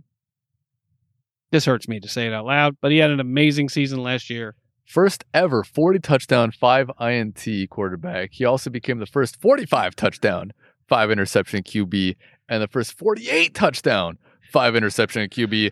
But I mean, come on. We never see those numbers. And that's why I praise this guy as much as I do. I mean, he is seriously. I mean, just watching him play. Obviously, the the the, the Super Bowls don't back it up, but watching this guy play, watching the way he moves, watching the way he throws the ball, Watching This- the way he moves. I'm serious. I'm serious. I mean, how how light he is on his feet. I mean, he, he's seriously the best quarterback that I've seen play the game. And then why does he keep choking in championship games? Uh, well, the last game, the last game, he had a chance. To, I mean, maybe on fourth down they would have scored a touchdown, but they rather kick a field goal, which is stupid. But that's yeah, they story. definitely should have thrown. And that's but that's how you become Tom Brady, right? Is by throwing a touchdown Yep. on that fourth down. Yep. Uh, the Vikings. Dalvin Cook joined 16 other players in league history with 1,500 yards and 16 touchdowns in a season. Mhm. This guy is a stud. Mhm. I'm hoping Najee Harris Yeah. has a really similar career trajectory to the Yeah, beginning. of and, and what's amazing is he had an ACL tear the Yeah. year before. Yeah. and he turns around and, and he does this. crazy. He's good. Nick Chubb got signed. Actually, now we're going to the Cleveland, uh, the AFC North. Chubb signed a three-year deal. Huh? Deserves it. Yeah, definitely. One Yeah, it's not like they. the It's better- not, it's not like they have any running backs You know, in one of, Cleveland. one of the best a- running backs in the league. You know, they just have Nick Chubb and uh, God, who's the other running back they've got? They've got uh, from Kansas City. from Kansas his- City. Hunt. Oh, Kareem. Yeah, they, they got no running backs there. Yeah, no. Yeah, Cleveland's terrible on the ground. Baltimore Ravens. They became the third team in NFL history to boast three 700 yard rushers They have three on the 700 same team. They have three 700 yard rushers, and the Eagles can't even have One. one uh 600 yard, Yard receiver. That's that's pathetic. Fuck, even Juju had 600 yards. that's pathetic. they have three 700 yard rushers. Lamar Jackson led the way with a thousand rushing yards. Rookie J.K. Dobbins picked up 805 yards, and Gus Edwards plowed forward for 700. And see, that's the, what the Patriots were trying to do last year, unsuccessfully. It's something that the Steelers have not tried to do for years. yeah, exactly. They got Ben Roethlisberger happy. Like he can throw the ball 50 times a game, Benny no Snell is problem. Benny Snell is not running for 700 yards or 600 Yeah, yards. I mean Roethlisberger, Roethlisberger could probably have a stat like most four thousand plus seasons with four thousand yard plus seasons without going to more than three Super Bowls. hmm Uh, Cincinnati Bengals. Joe Burrow totaled two thousand six hundred and eighty-eight passing yards in his first ten games, a top five figure of all time. hmm That's impressive. hmm The four quarterbacks who threw more yards in their first ten games were Cam Newton, Patrick Mahomes, Andrew Luck, and another rookie from this season who sits at number one. That's not bad company to be in. Nope, not at all. I mean, he's, he's a baller. I mean, you know, it's something you have to worry about in your division once again, Ben. I mean, you know, to have Joe Burrow there. How did we end up with the best division in football? How, how did this happen? Yeah, the NFC West is pretty good too. Uh, we'll see. Uh, we'll see. You got Russell Wilson drama. You got Russell Wilson going to Waikiki next year. Oh, look at that. Look at Cleveland Browns. We just talked about Nick Chubb and Kareem Hunt. Ugh, Cleveland Browns. Nick Chubb and Kareem Hunt became the second running back duo since 2000, 21 years ago, to collect 1,100 yards from scrimmage and score 11 touchdown. The only other running back duo to achieve these numbers in the past 20 years was Mark Ingram and Alvin Kamara of the 2017 Saints. Nah, that was- that was long ago. But still, that's an impressive stat. Cleveland Browns looking good too, Ben. Ouch. Oh, only the second since 2000. Okay, so somebody yeah, did it in 2000 and then two have done it yeah. since. But 2000. I mean, it seems like it was just yesterday, but 21 years ago. Wow. Seems like it was just yesterday. I mean, doesn't it, right? I mean, you know, the year 2000. Remember, Yeah. like Uh, Y2K and Yeah. everything, all that shit. Don't you remember? Like, I mean, it was it took us a long time to rebuild the country. From that, the planes that crashed, the airports that Yeah. shut down, the banking system shut down. Uh, everything. Just I mean, it up. was it was bad. I Yeah, mean, yeah. China invaded. We had to rush. You know, we had to push them back. You yeah, know, remember we, we joined the Wolverines. Yeah, it was I like it was uh, it was tough. I mean, Patrick Swayze was a little older it, it was-. He was a little bit older. Yeah, yeah. you know, but, but I drank We some deer blood, and Uh huh. you know, it was it was it was tough. Yeah. I mean, was, I was we- glad we, that I had a firearm at that point because it was it got no, we stole the firearms. Well, it was the AK 47s from. Uh, it was. They became the USSR once again. And it was- they became, they they went away from from you know Russia and then they built the USSR once again. well, that was Y two K. That was it, actually Y2K, actually pushed yeah. it back in time. and then it was like a, like a few days later it went back to normal again. Yeah, it was, yeah, it was like a, it was like at eleven fifty a lot of nine or something like that. Like a lot of people don't know what the fuck we're talking about. well, they started playing like the the, the USA CCCP Uh-huh, hockey game. uh-huh, uh-huh. Like uh, their uniforms changed. It was it was weird. it was interesting for a few weeks. Uh, Pittsburgh Steelers. Yeah, if you if you're old enough to know what we're talking about, kudos to you. Yeah, Uh, Pittsburgh Steelers, the first team in NFL history. Wolverines. I love that movie. Uh, first team in NFL. If, if I watched it right now, I'd probably be like, "Ooh, there's a It lot was- of things wong with that movie." well, I, I've seen the movie like recently because they, they Like, actually there's probably a lot of shit that's really what- bad in that movie. what was it called? Uh, Would never pass muster today. what what was it called? Uh, no, but they had one recently. that they had a, a reboot of it where it was like North Korea invaded. Actually, it was going to be China, but they refused to Yeah. produce it. Yeah. The Chinese, they, it's like LeBron James and and and uh, what's his name, John Cena. Mhm. They're like, well, China said no. China said no. So actually, that movie was supposed to be China, but Oh, okay. China just was like, It was like North Kor- really North Korea is going to yeah, invade. that's the Okay. horrible threat in the world right now Yeah. is that we're going to be invaded by Might as North well Korea. The Moldovans. Yeah. Also, invade. also Fiji won the the rugby championship, so they might be invading us Yeah. next. Yeah, But that's funny, yeah, because actually it was supposed to be China, but they said no, we won't, we will, we won't stand for it, and they actually changed it. Uh, Pittsburgh Steelers, first team in NFL history.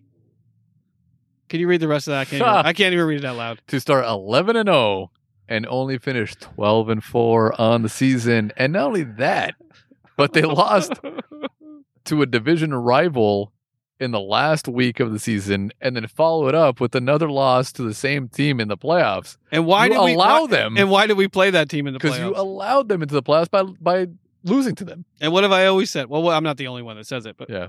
don't let a division rival into the playoffs. Mm-hmm. And the Steelers like, well, we don't need to start Big Ben. Nah. Eh, TJ Watt doesn't need to play the whole game. yeah, it was a great season for about 11 weeks there. Oh man, that that was that was. But I told you, I told you. Well, I mean, it's hard not to be high on you're your really team high when on they're, them. when they're eleven and zero. It's hard not to be high on Yeah, them. you can see cracks. Uh, you could see cracks, big cracks, big cracks. I, I was on, I was on my uh, you know whatever the, the Bulls at one seventy two games. That was like in my mind. I was like, oh, this, we're gonna go sixteen and zero. We're gonna win a Super Bowl. Yeah, no, that's not going to happen. Uh, NFC West, Arizona Cardinals. Not without a running back. It's not going to happen. yeah, we had a running back. We have several running backs. They just couldn't actually run the ball Yeah, yeah. past the line of scrimmage. You had, you know, players on the team where their role was running Yeah. back, but they just didn't actually perform as running back. it was brutal. Uh, actually, that was the stat I expected was how piss poor the like the passing yards versus the yeah. rushing yards. Uh, but Arizona Cardinals, Kyler Murray became the second quarterback in league history to record 25 passing TDs and 10 rushing touchdowns. Mhm. Even though they skidded down there at the end of the season, Yep. that's pretty impressive. Yep. Only Cam Newton's Yep. 2015 MVP season So what even happened- comes close. That's what happened when you when you add DeAndre Hopkins to the team. That's gonna be Would Dev- would Davante Adams be able to do that? I don't know. Yeah, well, we'll see. I mean, uh, Randall Cobb isn't exactly lighting the world on fire when he left Green Bay. Nope, nobody ever does.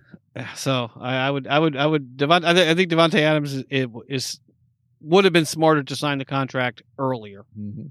because I'm not saying he's not a great receiver, but Aaron Rodgers is when you're Aaron Rodgers' favorite target, your numbers might look okay.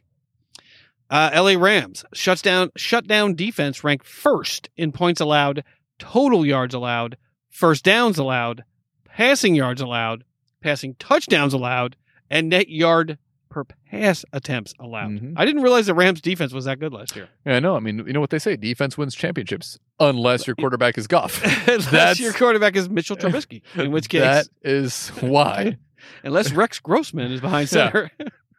you could have a stellar defense, but if your quarterback's not there, I mean, if they had Matthew Stafford last year, whole different story. We'll see what happens this season. Yeah, I'm really looking forward to it. I'm I'm, I'm holding out hope.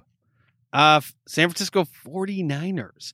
Despite injury, George Kittle did George Kittle things. Through his Okay. o- through his overall stat line, Kittle finished with 48 catches, 634 yards. Uh, only played in eight games. Was at uh, less than 100 percent while playing.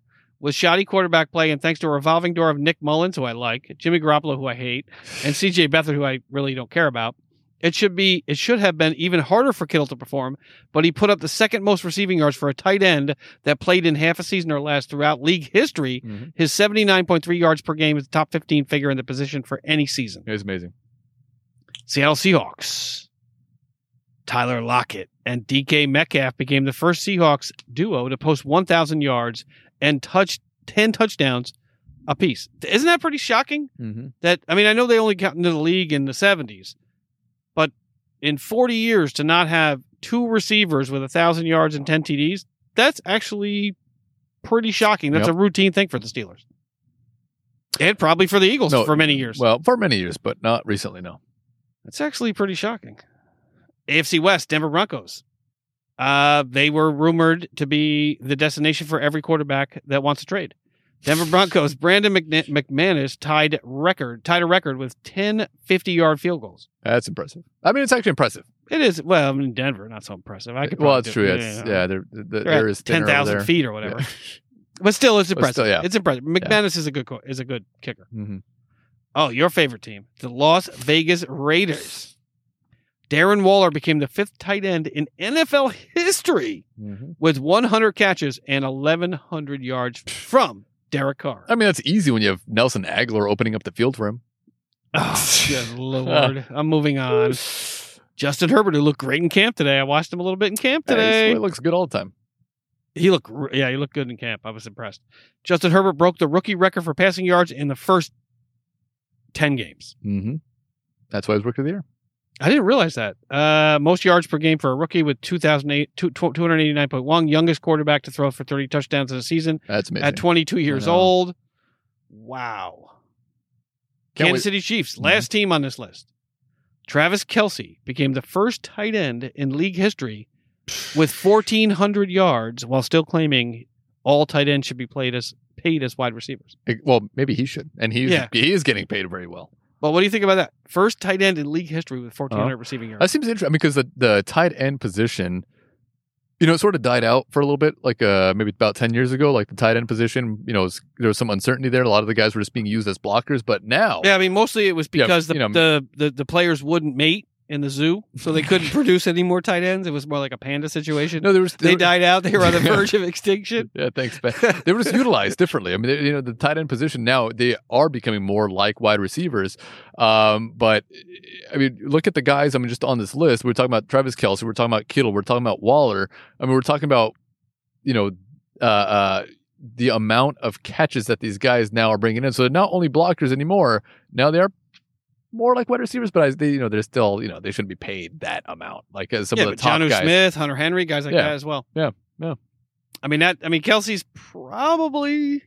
What Kelce's up there? You know, if there was, I mean, I know he's a little bit older. I think he's like 29, 30 years old by now. He's, he's, he's in his, I think he might be in his 30s or maybe 31 years old, somewhere on there. Yeah, but if there were, there are very few players in this league that I would trade around, you know, trade trade away a first round pick for, he would be one of them. Mm-hmm. To- I mean, to, to see Kelce on our my team or on your team, I, I think that Mahomes is going to miss him dearly Mm-hmm. when he moves on to greener pastures.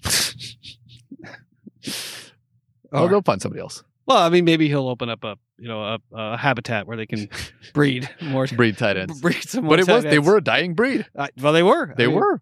uh, you know, but they had to. They played music and they yeah. they had they built the ambiance. You know, and before you Lit know it, there's candles. pandas all over China, and there's tight ends all over the league now. Thanks, man. Why you make fun of me when I say anything? I didn't say it. That's pretty funny. That's pretty funny. All right, Dick. we should, we're going to end the show. We'll see you next week. all right, Ronnie, what's next up on the? Next up Big on board. the big board, Ben, it's our shot of the week. It is the drinking portion of the show, and it is the shot that uh it's not the one that I was planning on before the show, but it is I a don't know shot. which one of these I want, man. I don't know if I want this one that's like uh, It's coagulated that, just a that- little that bit. that looks like it's sort of like a conjoined shot. I, I don't know. Yeah. I, might want the Well, full we'll shot. try it after the break. All right, we'll be right back with the shot of the week.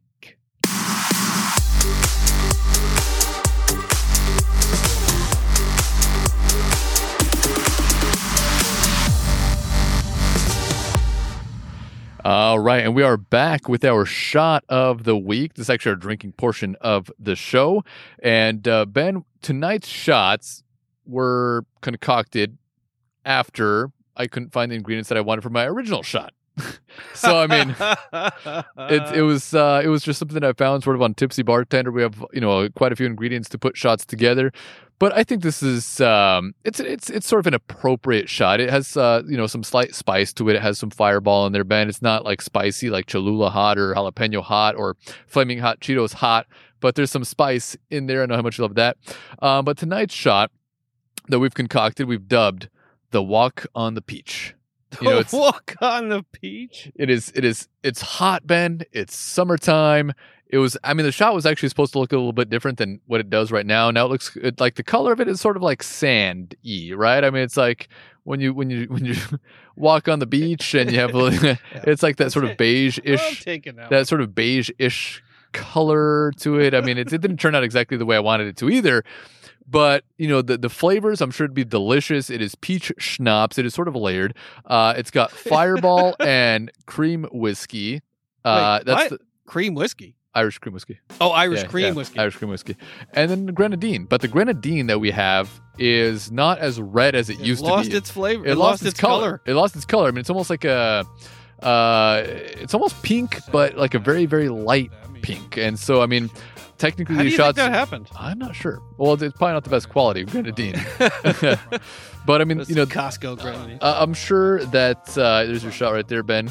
Uh, I'm sure it's going to taste pretty damn good though. But it you does kind of look like the beach where the sand is on the on the top, Yeah. and like the undertow is taking the right, right. the water below. It Uh-huh. does this the one that I'm drinking looks pretty good. The one that you're drinking, What's wrong with it? it looks uh, It's- it's all, it looks a little.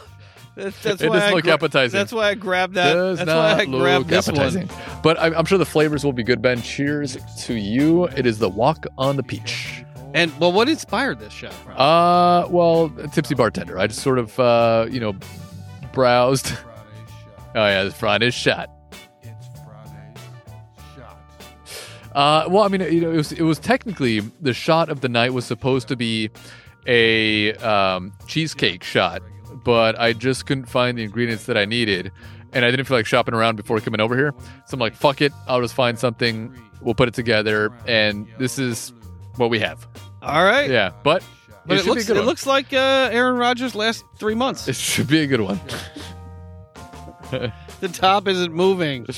Mine is. I mean, it's, it's sort of. It's, I mean, it's moving, a, but it's moving together. it's a good thing. It's a good thing that it's um it's a warm night tonight.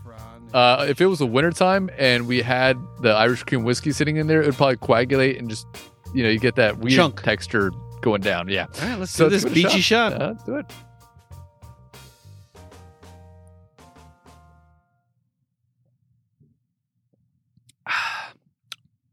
Way better than I expected. That's actually pretty damn good.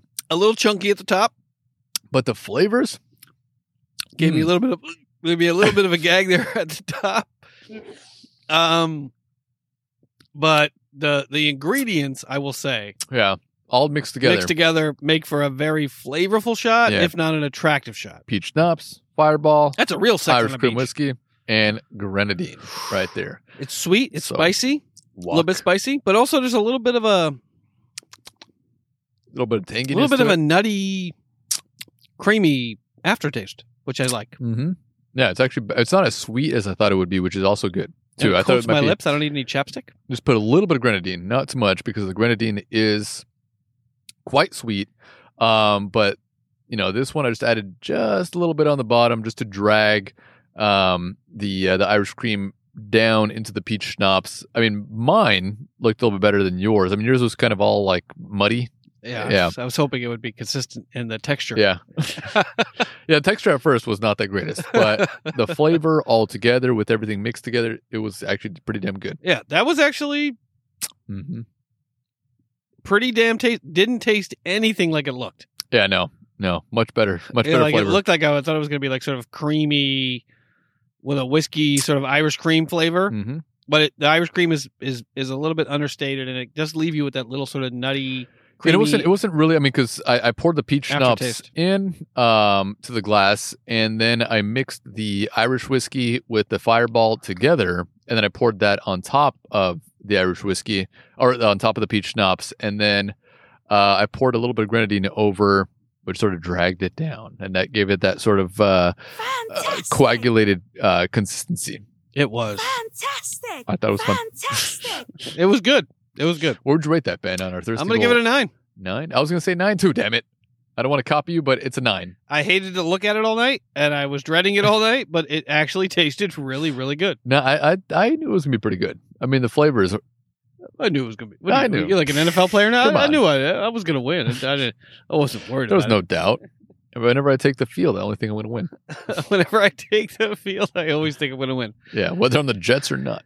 no, the Jets. Jets are going to be good this year. Yeah, that's what you've been saying. The for last- Jets are going to be good. Ever year. since the beginning of this podcast, you've been saying that and the Jets have not been any good since 2018. It's like a this build-up. podcast. it's like a build up to like when it when finally happens. You know, AFC we won champ- six games. AFC Championship, Steelers versus Jets. Jets coming off a huge win of the Kansas City Chiefs. Steelers off a huge win in the divisional round of the, against the Baltimore Ravens. Uh-huh. That's your that those are your matchups. Was this, a year. dream you had last night? That's like, I mean, because on. this can only happen in a dream. Where But the who Jets wouldn't want the enough. Jets to finally get back to? I I mean, I wouldn't mind if I mean, well, I don't really care if they go to Super Bowl or not, but I, you know, I, I wish that division had a few extra teams that were pretty decent. I mean, well, Miami's Right now, they don't have any The- decent teams except for Miami. well, the Bills. Oh, I keep, Yeah. forget, I keep forgetting Yeah. about that. The Bills, because the Bills were like an afterthought for Yeah. so long in that division. Yeah. I always placed them for some reason in my mind in another division. Yes, the Yeah. Bills are the top dog Yeah. in that division. Yeah. Thanks. All right, Freddie. I'm at a nine. Nobody. They have nobody good. they have nobody good. Just this Josh Allen guy, and some Stefon Diggs guy, and like a Singletary guy, and like a Cole Beasley guy. And they got a really good defense, and then like there's some also some good guys on Yeah, the offensive line. Pretty terrible. But they're pretty bad, and they play in a team that the NFL has been desperately trying to move somewhere else for a long time. Yeah. But the fans won't You know, actually, it. I actually watched um on uh, on Channel Seven today on ABC. They had, uh, I mean, it's, it's well, ABC owns ESPN, so they you know they'll, they'll show uh, the thirty for thirties on there, and they had thirty for thirty talking about the the Bills and the four Super Bowl appearances, and they were talking Ugh. to you know all the well not all the players, but a lot of the players on the team, like like you know Frank Reich and and uh, was it uh, Don Beebe and Oh, uh, Don Beebe was and, amazing. and Jim Kelly and uh, Thurman Thomas, and you know they're talking to all those guys. I mean, you know, obviously the Thermal. Bills, the Bills fans respect uh, what they did back then because they're so far removed from their emotions from back then.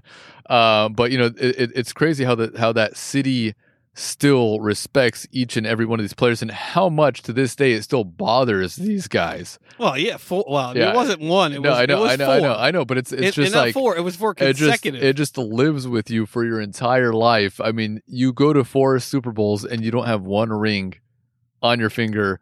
Ah, it, it- that's just. It, I mean, I mean, I'm still pissed about the Eagles going to the four NFC Championship games. They went to one Super Bowl, but it's like that hurt. But I mean, just four Super Yeah. Bowls. I mean, it's like it's just like roulette, man. It's Yeah. like uh, you know, you think there's going to be a red just because you got ten blacks, Yeah, but every single game is its own entity, Yeah, right? and so then- even so, every game is 50-50. I mean, obviously there were better teams than than the Bills in a couple of those Super Bowls, but every game is 50-50. Yeah. Even if you've gone to ten Super Bowls in a row, the next game doesn't mean the next team's going to lay down for you. Yep. Yeah. No, it was But I was there for two of them, and it's just like uh, because Thurman and Bruce Smith and Jim Kelly and Beebe and Andre Mhm. Reed and all the guys they had on that team, it's just it's heartbreaking to think about that that city didn't get one. out of those. And the worst thing those- is, two of those losses were to the Cowboys. And was it two to the Cowboys? Who else Wha- did they lose to? Everybody in the NFC East except the Eagles. Uh, they lost to the Washington Redskins, and they also lost to the New York Giants.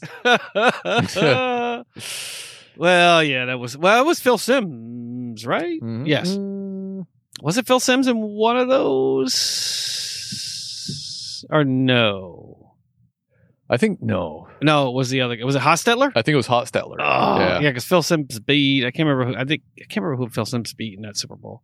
That was going back a long ways. I mean, that was a good Cowboys team. Don't get me wrong, but that Bills team, I mean, they had a lot of Hall of Famers.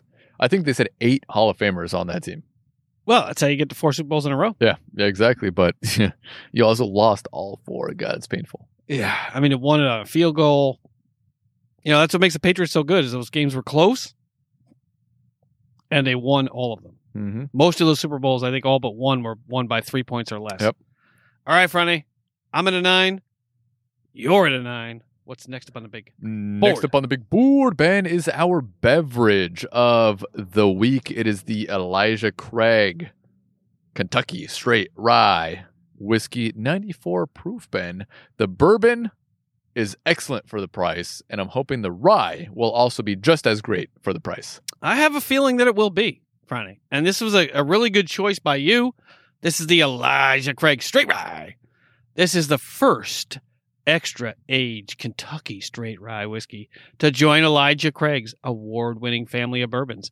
A unique combination of spicy rye grains and sweet corn, coupled with a steadfast attention to detail, give Elijah Craig straight rye the perfect balance of flavor and smoothness. It won the Platinum Best of Class Award at the SIP Awards in 2020, double gold at the San Francisco Spirits World Spirits Competition in 2021, top 10 whiskey at the Whiskey Advocate in 2020. It was in Whiskey Advocate. It was at Paste. It was at Drinkhacker. Uh, the Rye Mash Bill. in what a great website. Yeah, I mean, they, this is what you need in 20, according to Shark Tank. Gotta have a good website. Well, actually, that's Shark Tank's entire business model. We'll give you five. We'll give you money for ten percent. We'll put up a website and sell your shit, and we'll take whatever proceeds we can get. we want to own 95% of your company. Yeah, I don't do. I don't get out of bed for five percent of Apple. I mean, fucking Apple. I mean, how much I gonna make with five percent? Uh, the rye mash bill. While the distillation process for straight rye is similar to their small batch bourbon, the difference lies in the mash bill, and I love a good mash bill. It's 51% rye grain instead of the corn, the legal requirement for this style of American whiskey. I like that. The tasting notes on the palate, it's like butter drenching down the I mean, jawline. excellent fucking website. Yeah. Jeez, this is a perfect. you, you, you I want me to mean, leave you two alone? No, You want me to just scroll? no I'm just like be quiet for a I minute mean, while let- you let- scroll through. I mean, I- I mean, anybody listening, I mean, just go to this website look how great this web. This is how all actually, you know, anybody that that owns a distillery should look at this website and see what Yeah. a good website is. I agree. Because even some of the big distillers don't have a, Yeah, as no. nice a website as this. On the palate, it's like butter drenching down the jawline and hitting the tongue with a cadre of spice, from cinnamon to black pepper. The color is medium chestnut. The aroma is dark chocolate with spices and a hint of smoke. Ooh, I got the smoke. I'm hoping to get the smoke. Uh, rich baking spices and honey backed up with a smooth oak influence on the taste. The finish is long and lingering, and the proof is 94, pretty strong. Uh, they make a nice Manhattan, which I've never had actually. Manhattans always seem like a little, I don't know, shishi for me. yeah, I know, right? Yeah, so they got their lineup here. They've got the toasted barrel. I don't know if I've seen that. They've toasted got the barrel proof. They've got the 18. Yeah, they've got, to see, one, two, three, four, five of them. Mm-hmm. These are all ryes, one barrel mini. Yeah, so these are five different ryes they've got. Um, no, well, I think those are also bourbons. Too. Oh, the that's kind of that's just their entire line right there. Yeah, I wonder what that 18 is there hiding in the back. See, that would be a great website if I could click on that. If I could hit that with my finger Yeah, you and know open what? that. I take it back. All right. This, Ah. this website is shit. But no, this is a really well designed. This is a website that would get me to buy something. yeah, But look at that that's just bill. clean. I wish it was a little higher on the rye mash bill. It was a little higher than 51%, but Yeah, Yeah, we'll see how much spice we what get. What are you going to do? Yeah. Well, cheers to you, Ben. You got your glass right there. Oh, we need a little. Uh, we need Oh, a little whiskey music for this one. Oh yeah, that's the perfect music right. That's perfect rye drinking music right there. Cheers to you, Ben. Let's see what we, we smell here. Ooh, that's tight on the nose, man. I mean, it really it does punch you. Oh, that Man. hits you on the nose. Whoa, Jesus! But I like, but I like a big punch. in Whoa, the face. Jesus. I like. Whoa, Whoa, Jesus. Pull the wagon back, Dilly. Damn, that that really it really hit my nose. That could hit my nostrils for sure. Oh, but it's nice though. I got the spice. I got a little bit of wood. there's definitely spice in there, and and I mean the color is beautiful too. That's a really nice color for a rye. It's a nice dark golden brown. I get a little smoke. You got a little bit of sweetness too. A little bit of sweetness. Uh, yeah, I think I get a little corn the sweetness. corn, yeah. bit, Uh, but it's it's it's it's definitely intense. It's, a nice, tight but intense nose. leathery. You can get the leather. It smells like an old belt. Uh, all right, let's give it a All right. shot. It smells. Damn, that it smells great. That's a perfect rye nose right there.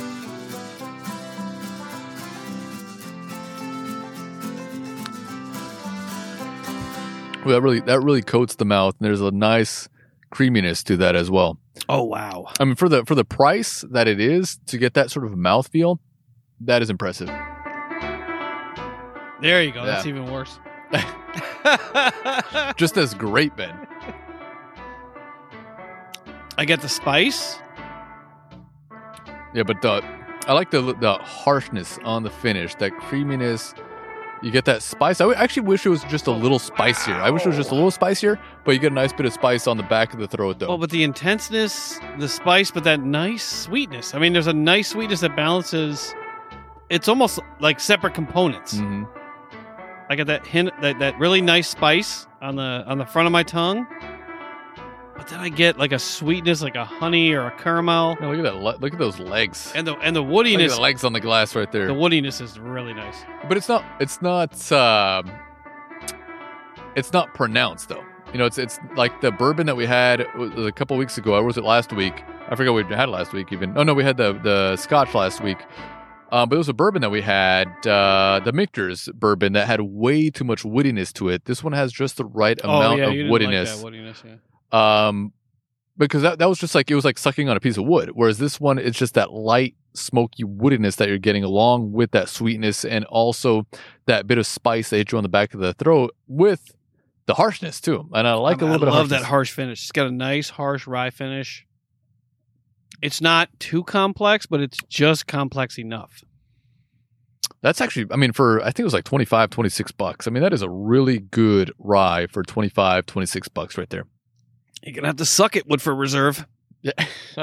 I mean, this is this is uh, it's in that category. It's in that price range, right? Yeah. A little bit cheaper than Woodford, probably. But I mean, is would it be? I mean, is it is it is it better than or, or or worse than some of the more expensive ones? No, I mean, this is actually a very good rye for the price. I mean, just just a good rye in general. but that warm, I mean, it stays with you for a minute, like the Mhm. warmness down your throat, in the back of the throat. It gives you like that nice warm spice. That that's I'm impressed. I'm actually. I mean, the bourbon alone was great, but uh, the rye, I would say this is just as good. I mean, this is a very good offering. Wow. You know, from a large distiller. I mean, just I'm like shocked. we had, we had the rye from. Uh, we had the Jim Beam rye. We had the. the Jimmy. Why are you laughing? That was like one of your favorites right there. I know. But Uh, I and- mean, and it's like- also we had the Jack Daniels. The rye. Jack Daniels rye too. Actually, I mean, that was actually, good. the single barrel was good. that was good. Actually, the Jack single Daniels, barrel- but it's not as good as this though. I think this is a better Oh offering. yeah, yeah, yeah. The, the single barrel Jack Daniels And that rye. Jack, that, I think it's about ten dollars more. Yeah. It was good, but Yeah. it didn't have. It wasn't as complex. It didn't have as much of a bite to it, and it certainly didn't have the, The oakiness, mouthfeel. the chestnut, the, the mouthfeel, the sweetness. Well, I'm actually impressed. I'm I'm, I'm impressed with uh, with the line so far. I mean, some of the ones that we saw on the website here, I haven't I haven't seen in the store, but you know, for other Elijah Craigs, definitely I'll be I'll be you know grabbing some of their other offerings if I do see them. But maybe I'm just looking in the wrong section of uh, Total Yeah, I mean, since you bought the condo, we could do the whole line for like A hundred bucks. Yeah, exactly. we what could, bargain? we could That is like except maybe the 18 year. 125 bucks. Was it the 18 year? Was that an 18 year that they had on there? uh, let's, Let's scroll down. Let's scroll down. Was that? Let's Wait, scroll down. Our whiskey. Uh, is that 18? Oh, the 18 year old. Let's Yeah, that I'm sure that is not a cheap one right there. Let's see. Yeah, 18 year old. Yeah, so I'm sure that one is not cheap. Wait, where's the 18? Barrel proof. Oh, there there, it is, right there. Uh, a rare and coveted bourbon. 18 year old bourbon. Huh. Well, let's see what that costs. Not cheap. I'm sure. It's like 30 bucks. Uh, it's not bad. Two, it's only. Oh, it's 300. Well, two hundred seventy. Three forty nine. Three forty nine, right there. Yeah. Yeah. So, I mean, you can get most of the line for me 100 bucks, but uh, not Is that. that right? A $300 bourbon? Yeah. Yeah. 18 years. Hey, that's pretty I- impressive. it- that's not something you see every day. what would you rate this, though, Ben? Wow. 18. The- now, th- now I am so fucking intrigued by this 18 year old. it's a lot of money, but that might be a nice, you know, if you could make your mortgage payments for a year. no, but you rate this, though, Ben? I mean, this this particular rye, mean, we enjoyed the bourbon on our Thurston Gold rating scale. Thinking about it. I'm going to give it a 10. Wow. It's really not missing anything pronounced. Yeah, I know. I was, I was actually, I was, I was hoping you wouldn't say 10. You're hoping I was going to say nine Yeah. because it's like, well, it's not a perfect 10. No, but it is. I mean, for when you consider the price and you consider the flavor and the complexity, I mean, I would- I would say for a rye, this is a 10. For all the, I mean, compared to all the ryes that we've had on the show, this might be one of the best, maybe the best rye that we've had on the show. I mean, it has everything there. It has the spice, it has the Yeah. the, the creamy mouth feel. Um, I mean, it's thick just in general. It just it, it, it coats the entire mouth. Um, it has that nice little bit of harshness, but not Oh. overly harsh. I mean, it's smooth nice enough. and warm, too. it's it's it's it's you know it's it's harsh, but not to the point where you can't drink it. A little bit of vanilla Over- coming yeah. through now as Yeah, I taste a little more. sweetness to it. Uh, you get those that that corny note to it too. And It's it's that's a good ride for twenty six bucks, man. Come on. Yeah, next week we're going to try the Elijah Craig 18 year old. Franny will be picking that up at some point this week. Yeah. No. That's like a No. Scotch. That's like a 21 year old Scotch price right there. I know it is. It is. But I mean, 18 years though, that is uh that's that's aged for a long time. And next week we're gonna have the Belle Meade Sour Mash Whiskey Straight Bourbon, and uh, that one also has actually high ratings. And uh, even the girl at the counter, when I was making the purchase, she's like, "Oh, this is some good stuff right here." So I'm hoping that it's gonna be good, Ben. Yeah, I mean, you can definitely find. Yeah, I'm actually looking on Total Wine right now to see if they actually have the 18. I bet you they don't. Nope, they don't. Yeah, I'm sure it's I'm sure it's probably difficult to find that 18. But I mean, look, 1.75 liters of the regular bourbon is 42.99. I mean that, yeah, 26.99 for the for the rye. You know, that's And the regular bourbon is the regular bourbon is 14.19. That really? Wait for oh, it's 375. Oh, 375, So okay. seven, 750 mil Yeah, yeah. is is 24. Yeah, it's the 24.39. Okay, That's yeah, a that- really good price. yeah. I mean, That's a 26.99 bargain for, for- this bourbon. This might be uh, for the I mean for Bang the for the buck? Yeah, bang for the buck best. Wow. Mhm. I mean, this is when you go to Vegas and you're, you know, getting your free drinks, or when you go into the bar and they don't have a limit, they have a limited selection. If they don't have this, you know, you shouldn't be at the casino. But if they Yeah. do have this, and they have Woodford and they have Bulleit and they have the rest of them, Yeah. go for this one. And this one, um, I mean, it's something that everybody should have. I mean, if you, if you have a little bar, if you have a little stash of alcohol, this is something that you should have. This, the rye and the regular bourbon, because it's not going to break the bank. I mean, you get both of them for, you know, 50 bucks, basically. And they're both excellent. You can mix them. You can drink them alone. You know, I mean, just a little bit of, uh, I mean, probably even better if it was just chilled, just a little bit more. A little bit more. chilled it. I mean, it's still pretty warm outside, but you know, you drop a, a, um, a little bit of ice in there and just sip on it. I That's mean, solid. this is a really nice rye. Wow, I'm impressed. Mhm. Yeah, so am I for the price. That's very good. All right, Franny, good choice Mhm. and sounds like we have a good choice for next week That's right. as well with Hopefully. Fronde's condo purchase. Expect a lot more bourbons and ryes on the show over the More next moderately 10 priced. 10 months. Uh, I'm priced. guessing I'm going to go out on a limb and say we're going to get a scotch every four weeks. No, we- in between a know, it'll be like bourbon. scotches. There's still some scotches in that within that 20 30 40 dollar price range. Uh, you know, It'll be a, going I lay on- like every eight weeks. going on to those 50 60 70 dollar purchases uh, i'll think about those Oh, we have to taste the uh the what is it? The K. oh yeah the, the, Yeah. the one that you got me ben i mean i'll i'll, I'll bring that one over next week just so we can take photos um but uh yeah i can't i mean i can't wait to try it on the show once again because we did you know um uncork it so i mean sometimes when you uncork a uh, a scotch it can breathe a little bit you know the flavors that we got initially were a little they were heavy for yeah, a it hot was day Very heavy. Yeah. Um, so we'll, we'll we'll definitely give it a shot. You know, a few weeks from now, next week we have that bourbon, but then the following week we'll have the Kyoto. Yes, and after that, we're going to taste uh, the uh, air, airplane bottles. after that, the fifty, the fif- the point five. but wow, I'm impressed with this this ride. This is. I'd put it up against that Whistle Pig ride that we Yeah, that, that was ridiculous. You know, the price was absolutely ridiculous for that Mhm. Whistle Pig. Maybe not as good as the. There's a smaller bottle of rye we have from Whistle Pig in there that we got a long, long time ago. It was a smaller bottle Was it a ten year? because it was really highly priced, and we got the smaller version of it. That what might have been the only other ride that was close to Mhm. to this one for me so far. This is as good as it gets for a ride. It's up there with the Balcones rye that I really love. that was also very good. Yeah, you know, this is a really the good. one. Michter's rye also good, better than much better than the bourbon. Yeah. but I mean, Elijah Craig, both the bourbon and the rye for a low price, very good. Yeah, you guys uh, know what you're doing. All right, Friday, what's next up on the big board? Next up on the big board, Ben, is our beer of the week from Cigar City Brewing. It is their High Alai or Jai Alai. I'm not sure. Depending on where you are. Yeah, exactly. Uh, it is an IPA, Ben. We haven't had an IPA on the show for a while. Can't wait to try this one. Pop it open. I'll take some photos and uh, we'll give it a shot. All right, Yeah. hold tight, everybody. We'll All be right back with our beer of the week.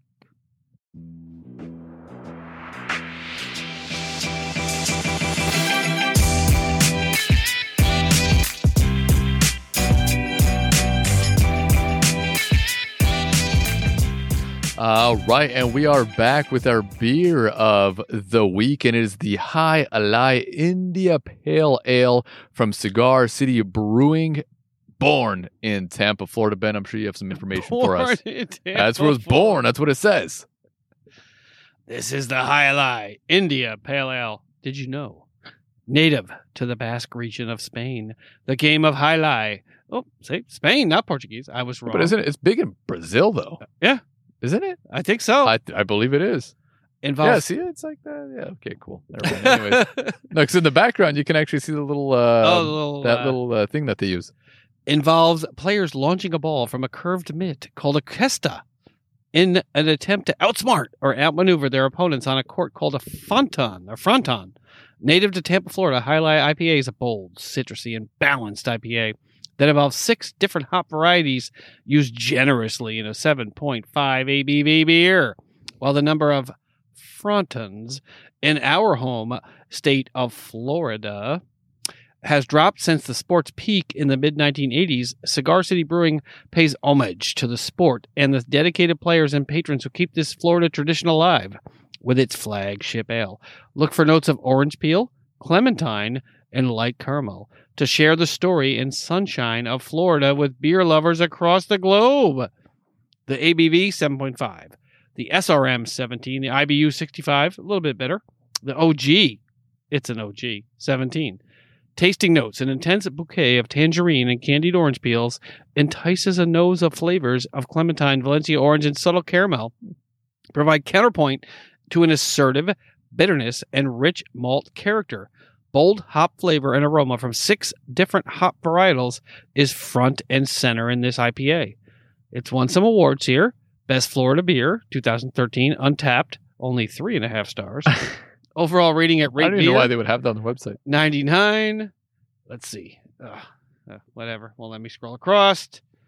And they also have a high low India Pale Ale, a Jai Alai Spanish Cedar Jai Alai Pale Ale, a white oak Jai Alai Pale Ale. And they actually have a pretty nice website, but sorry, Elijah Craig has you beat. Well, Ben, cheers to you. I've been kind of stiffing it as you were reading that, and uh, I like the hop in there, the nice. hoppiness, the bitterness in there. I thought we'd never try another IPA again. I mean, it's summertime, and it's kind of you know IPAs can be they, they tend to be a little bit heavier. Oh, for sure. when it's warm outside. What what made you Ooh, peruse there's a citrusy notes the right there. aisles of the store, the aisles of your mind, and Uh, the inter- interwebs I just find saw, this one? Well, I saw the um, the rating on um, on the shelf right there was a 97, which is higher than most beers. I mean, you see a lot of them at 88, 89, 90. This one is a 97 IPA, Ben. I'm not sure where it was rated or who rated it, but a 97, pretty impressive. So it better be good. Yeah, let's hope Florida can overcome the California stereotype here. But it smells good though. It smells delicious. It's hoppy. It's citrusy. oh, it smells it's really nice. bitter. It's got a bitterness, got a hoppiness, got a sweet citrus feel to it a little, It's or pretty nose to thick. it a little I mean, just the head, just judging by the head, there's a lot of head. Mm. Well, cheers to you, Ben. Let's give it a shot. See how this thing tastes.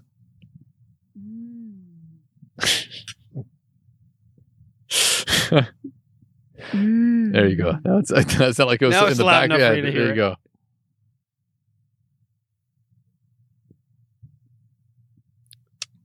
oh, it's nice. See, it's thick, Lighter than I thought, but it's not that thick. I mean, it's thick. but it finishes. but it nice. finishes nice. It doesn't have as much hop as I expected it to. yeah, but the, it the IBV or the, yeah, the IBU was only like sixty-five. it finishes bitter on the back of the tongue, but on the on the front of the tongue, it's thick but light. But then it finishes with those notes. I mean, that's Oh, a, then when that's you- a When you linger there, you get the citrusiness after that. that is nice. Got a little citrus, little bitterness, but not too much. Little bit of sweetness, a little bit. Nice, nice crispness. There's a lot of it's it's I want to say it's crisp, but it's got good carbonation though. It's got good carbonation. I would want a little bit more crispness. With this I would. A little bit more crisp. Just a little bit.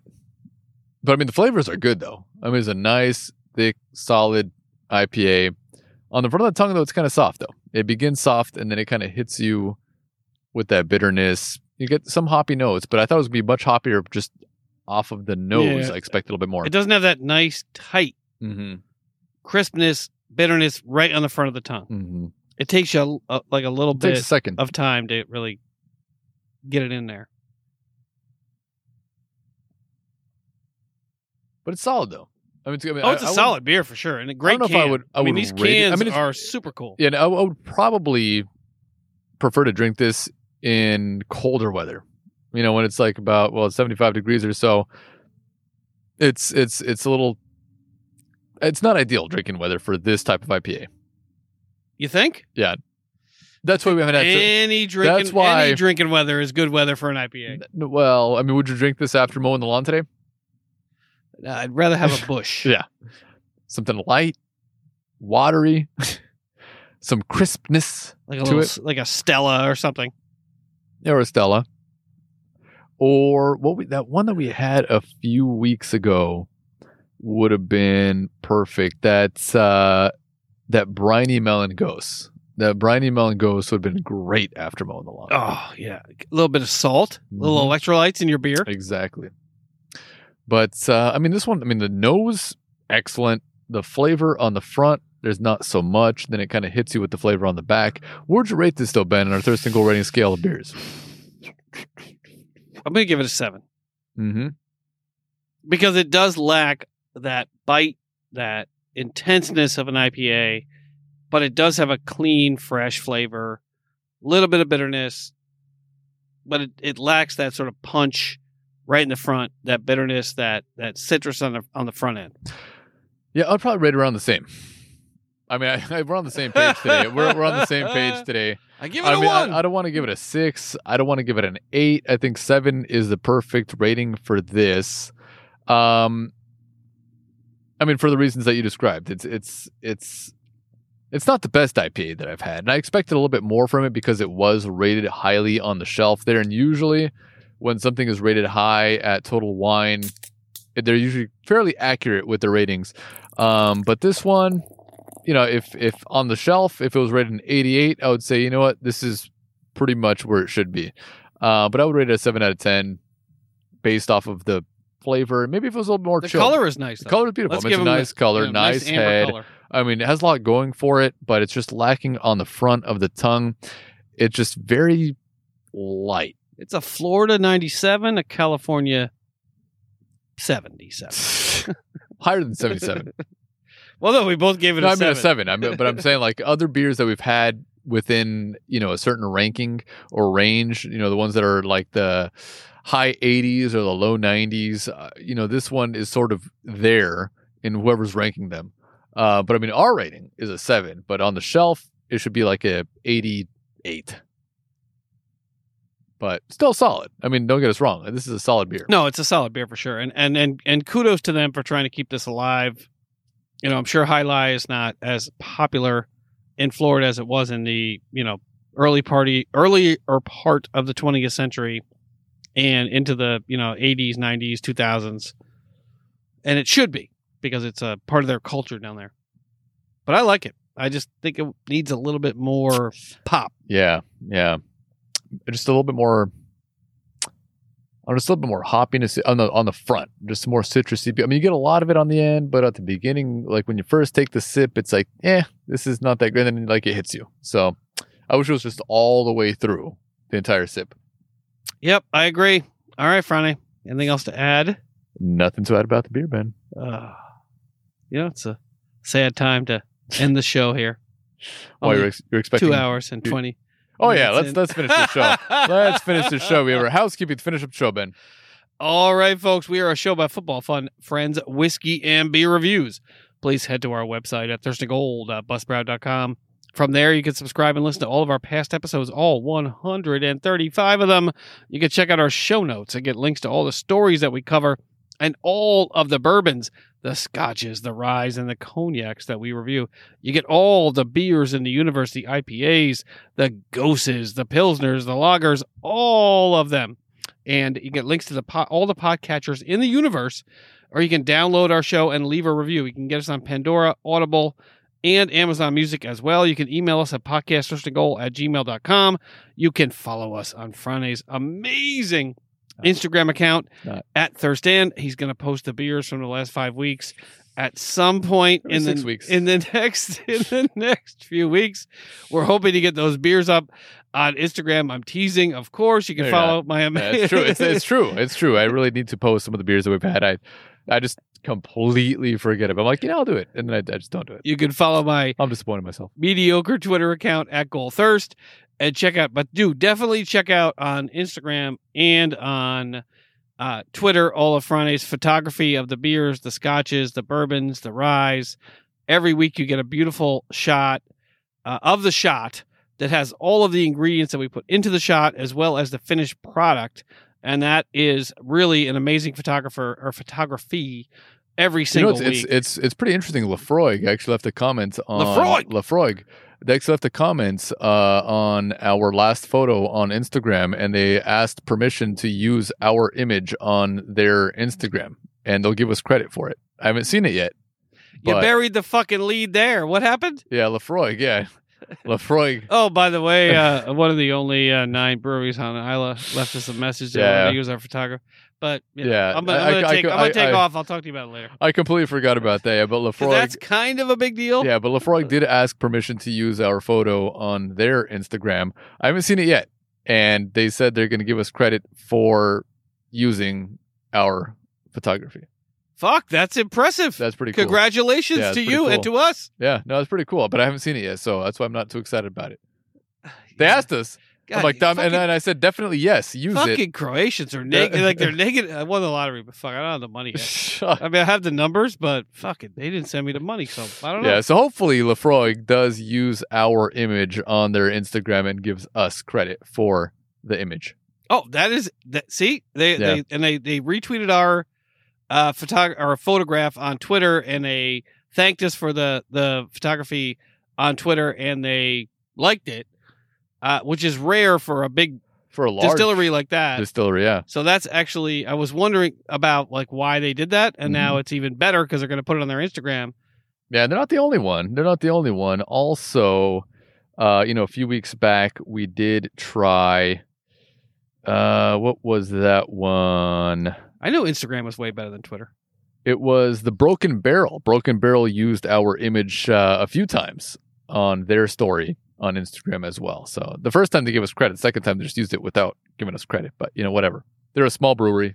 I understand. Well, that. yeah, but uh, we, Yeah. you know, we'll we'll happily take the as much uh, credit as possible. as much credit as possible, but you do have to credit the the photograph. But that Mm-hmm. is, see, we are growing, and as I said, the amazing photography. We have a full studio where we Setup. take these pictures in the house. We have Mm-hmm.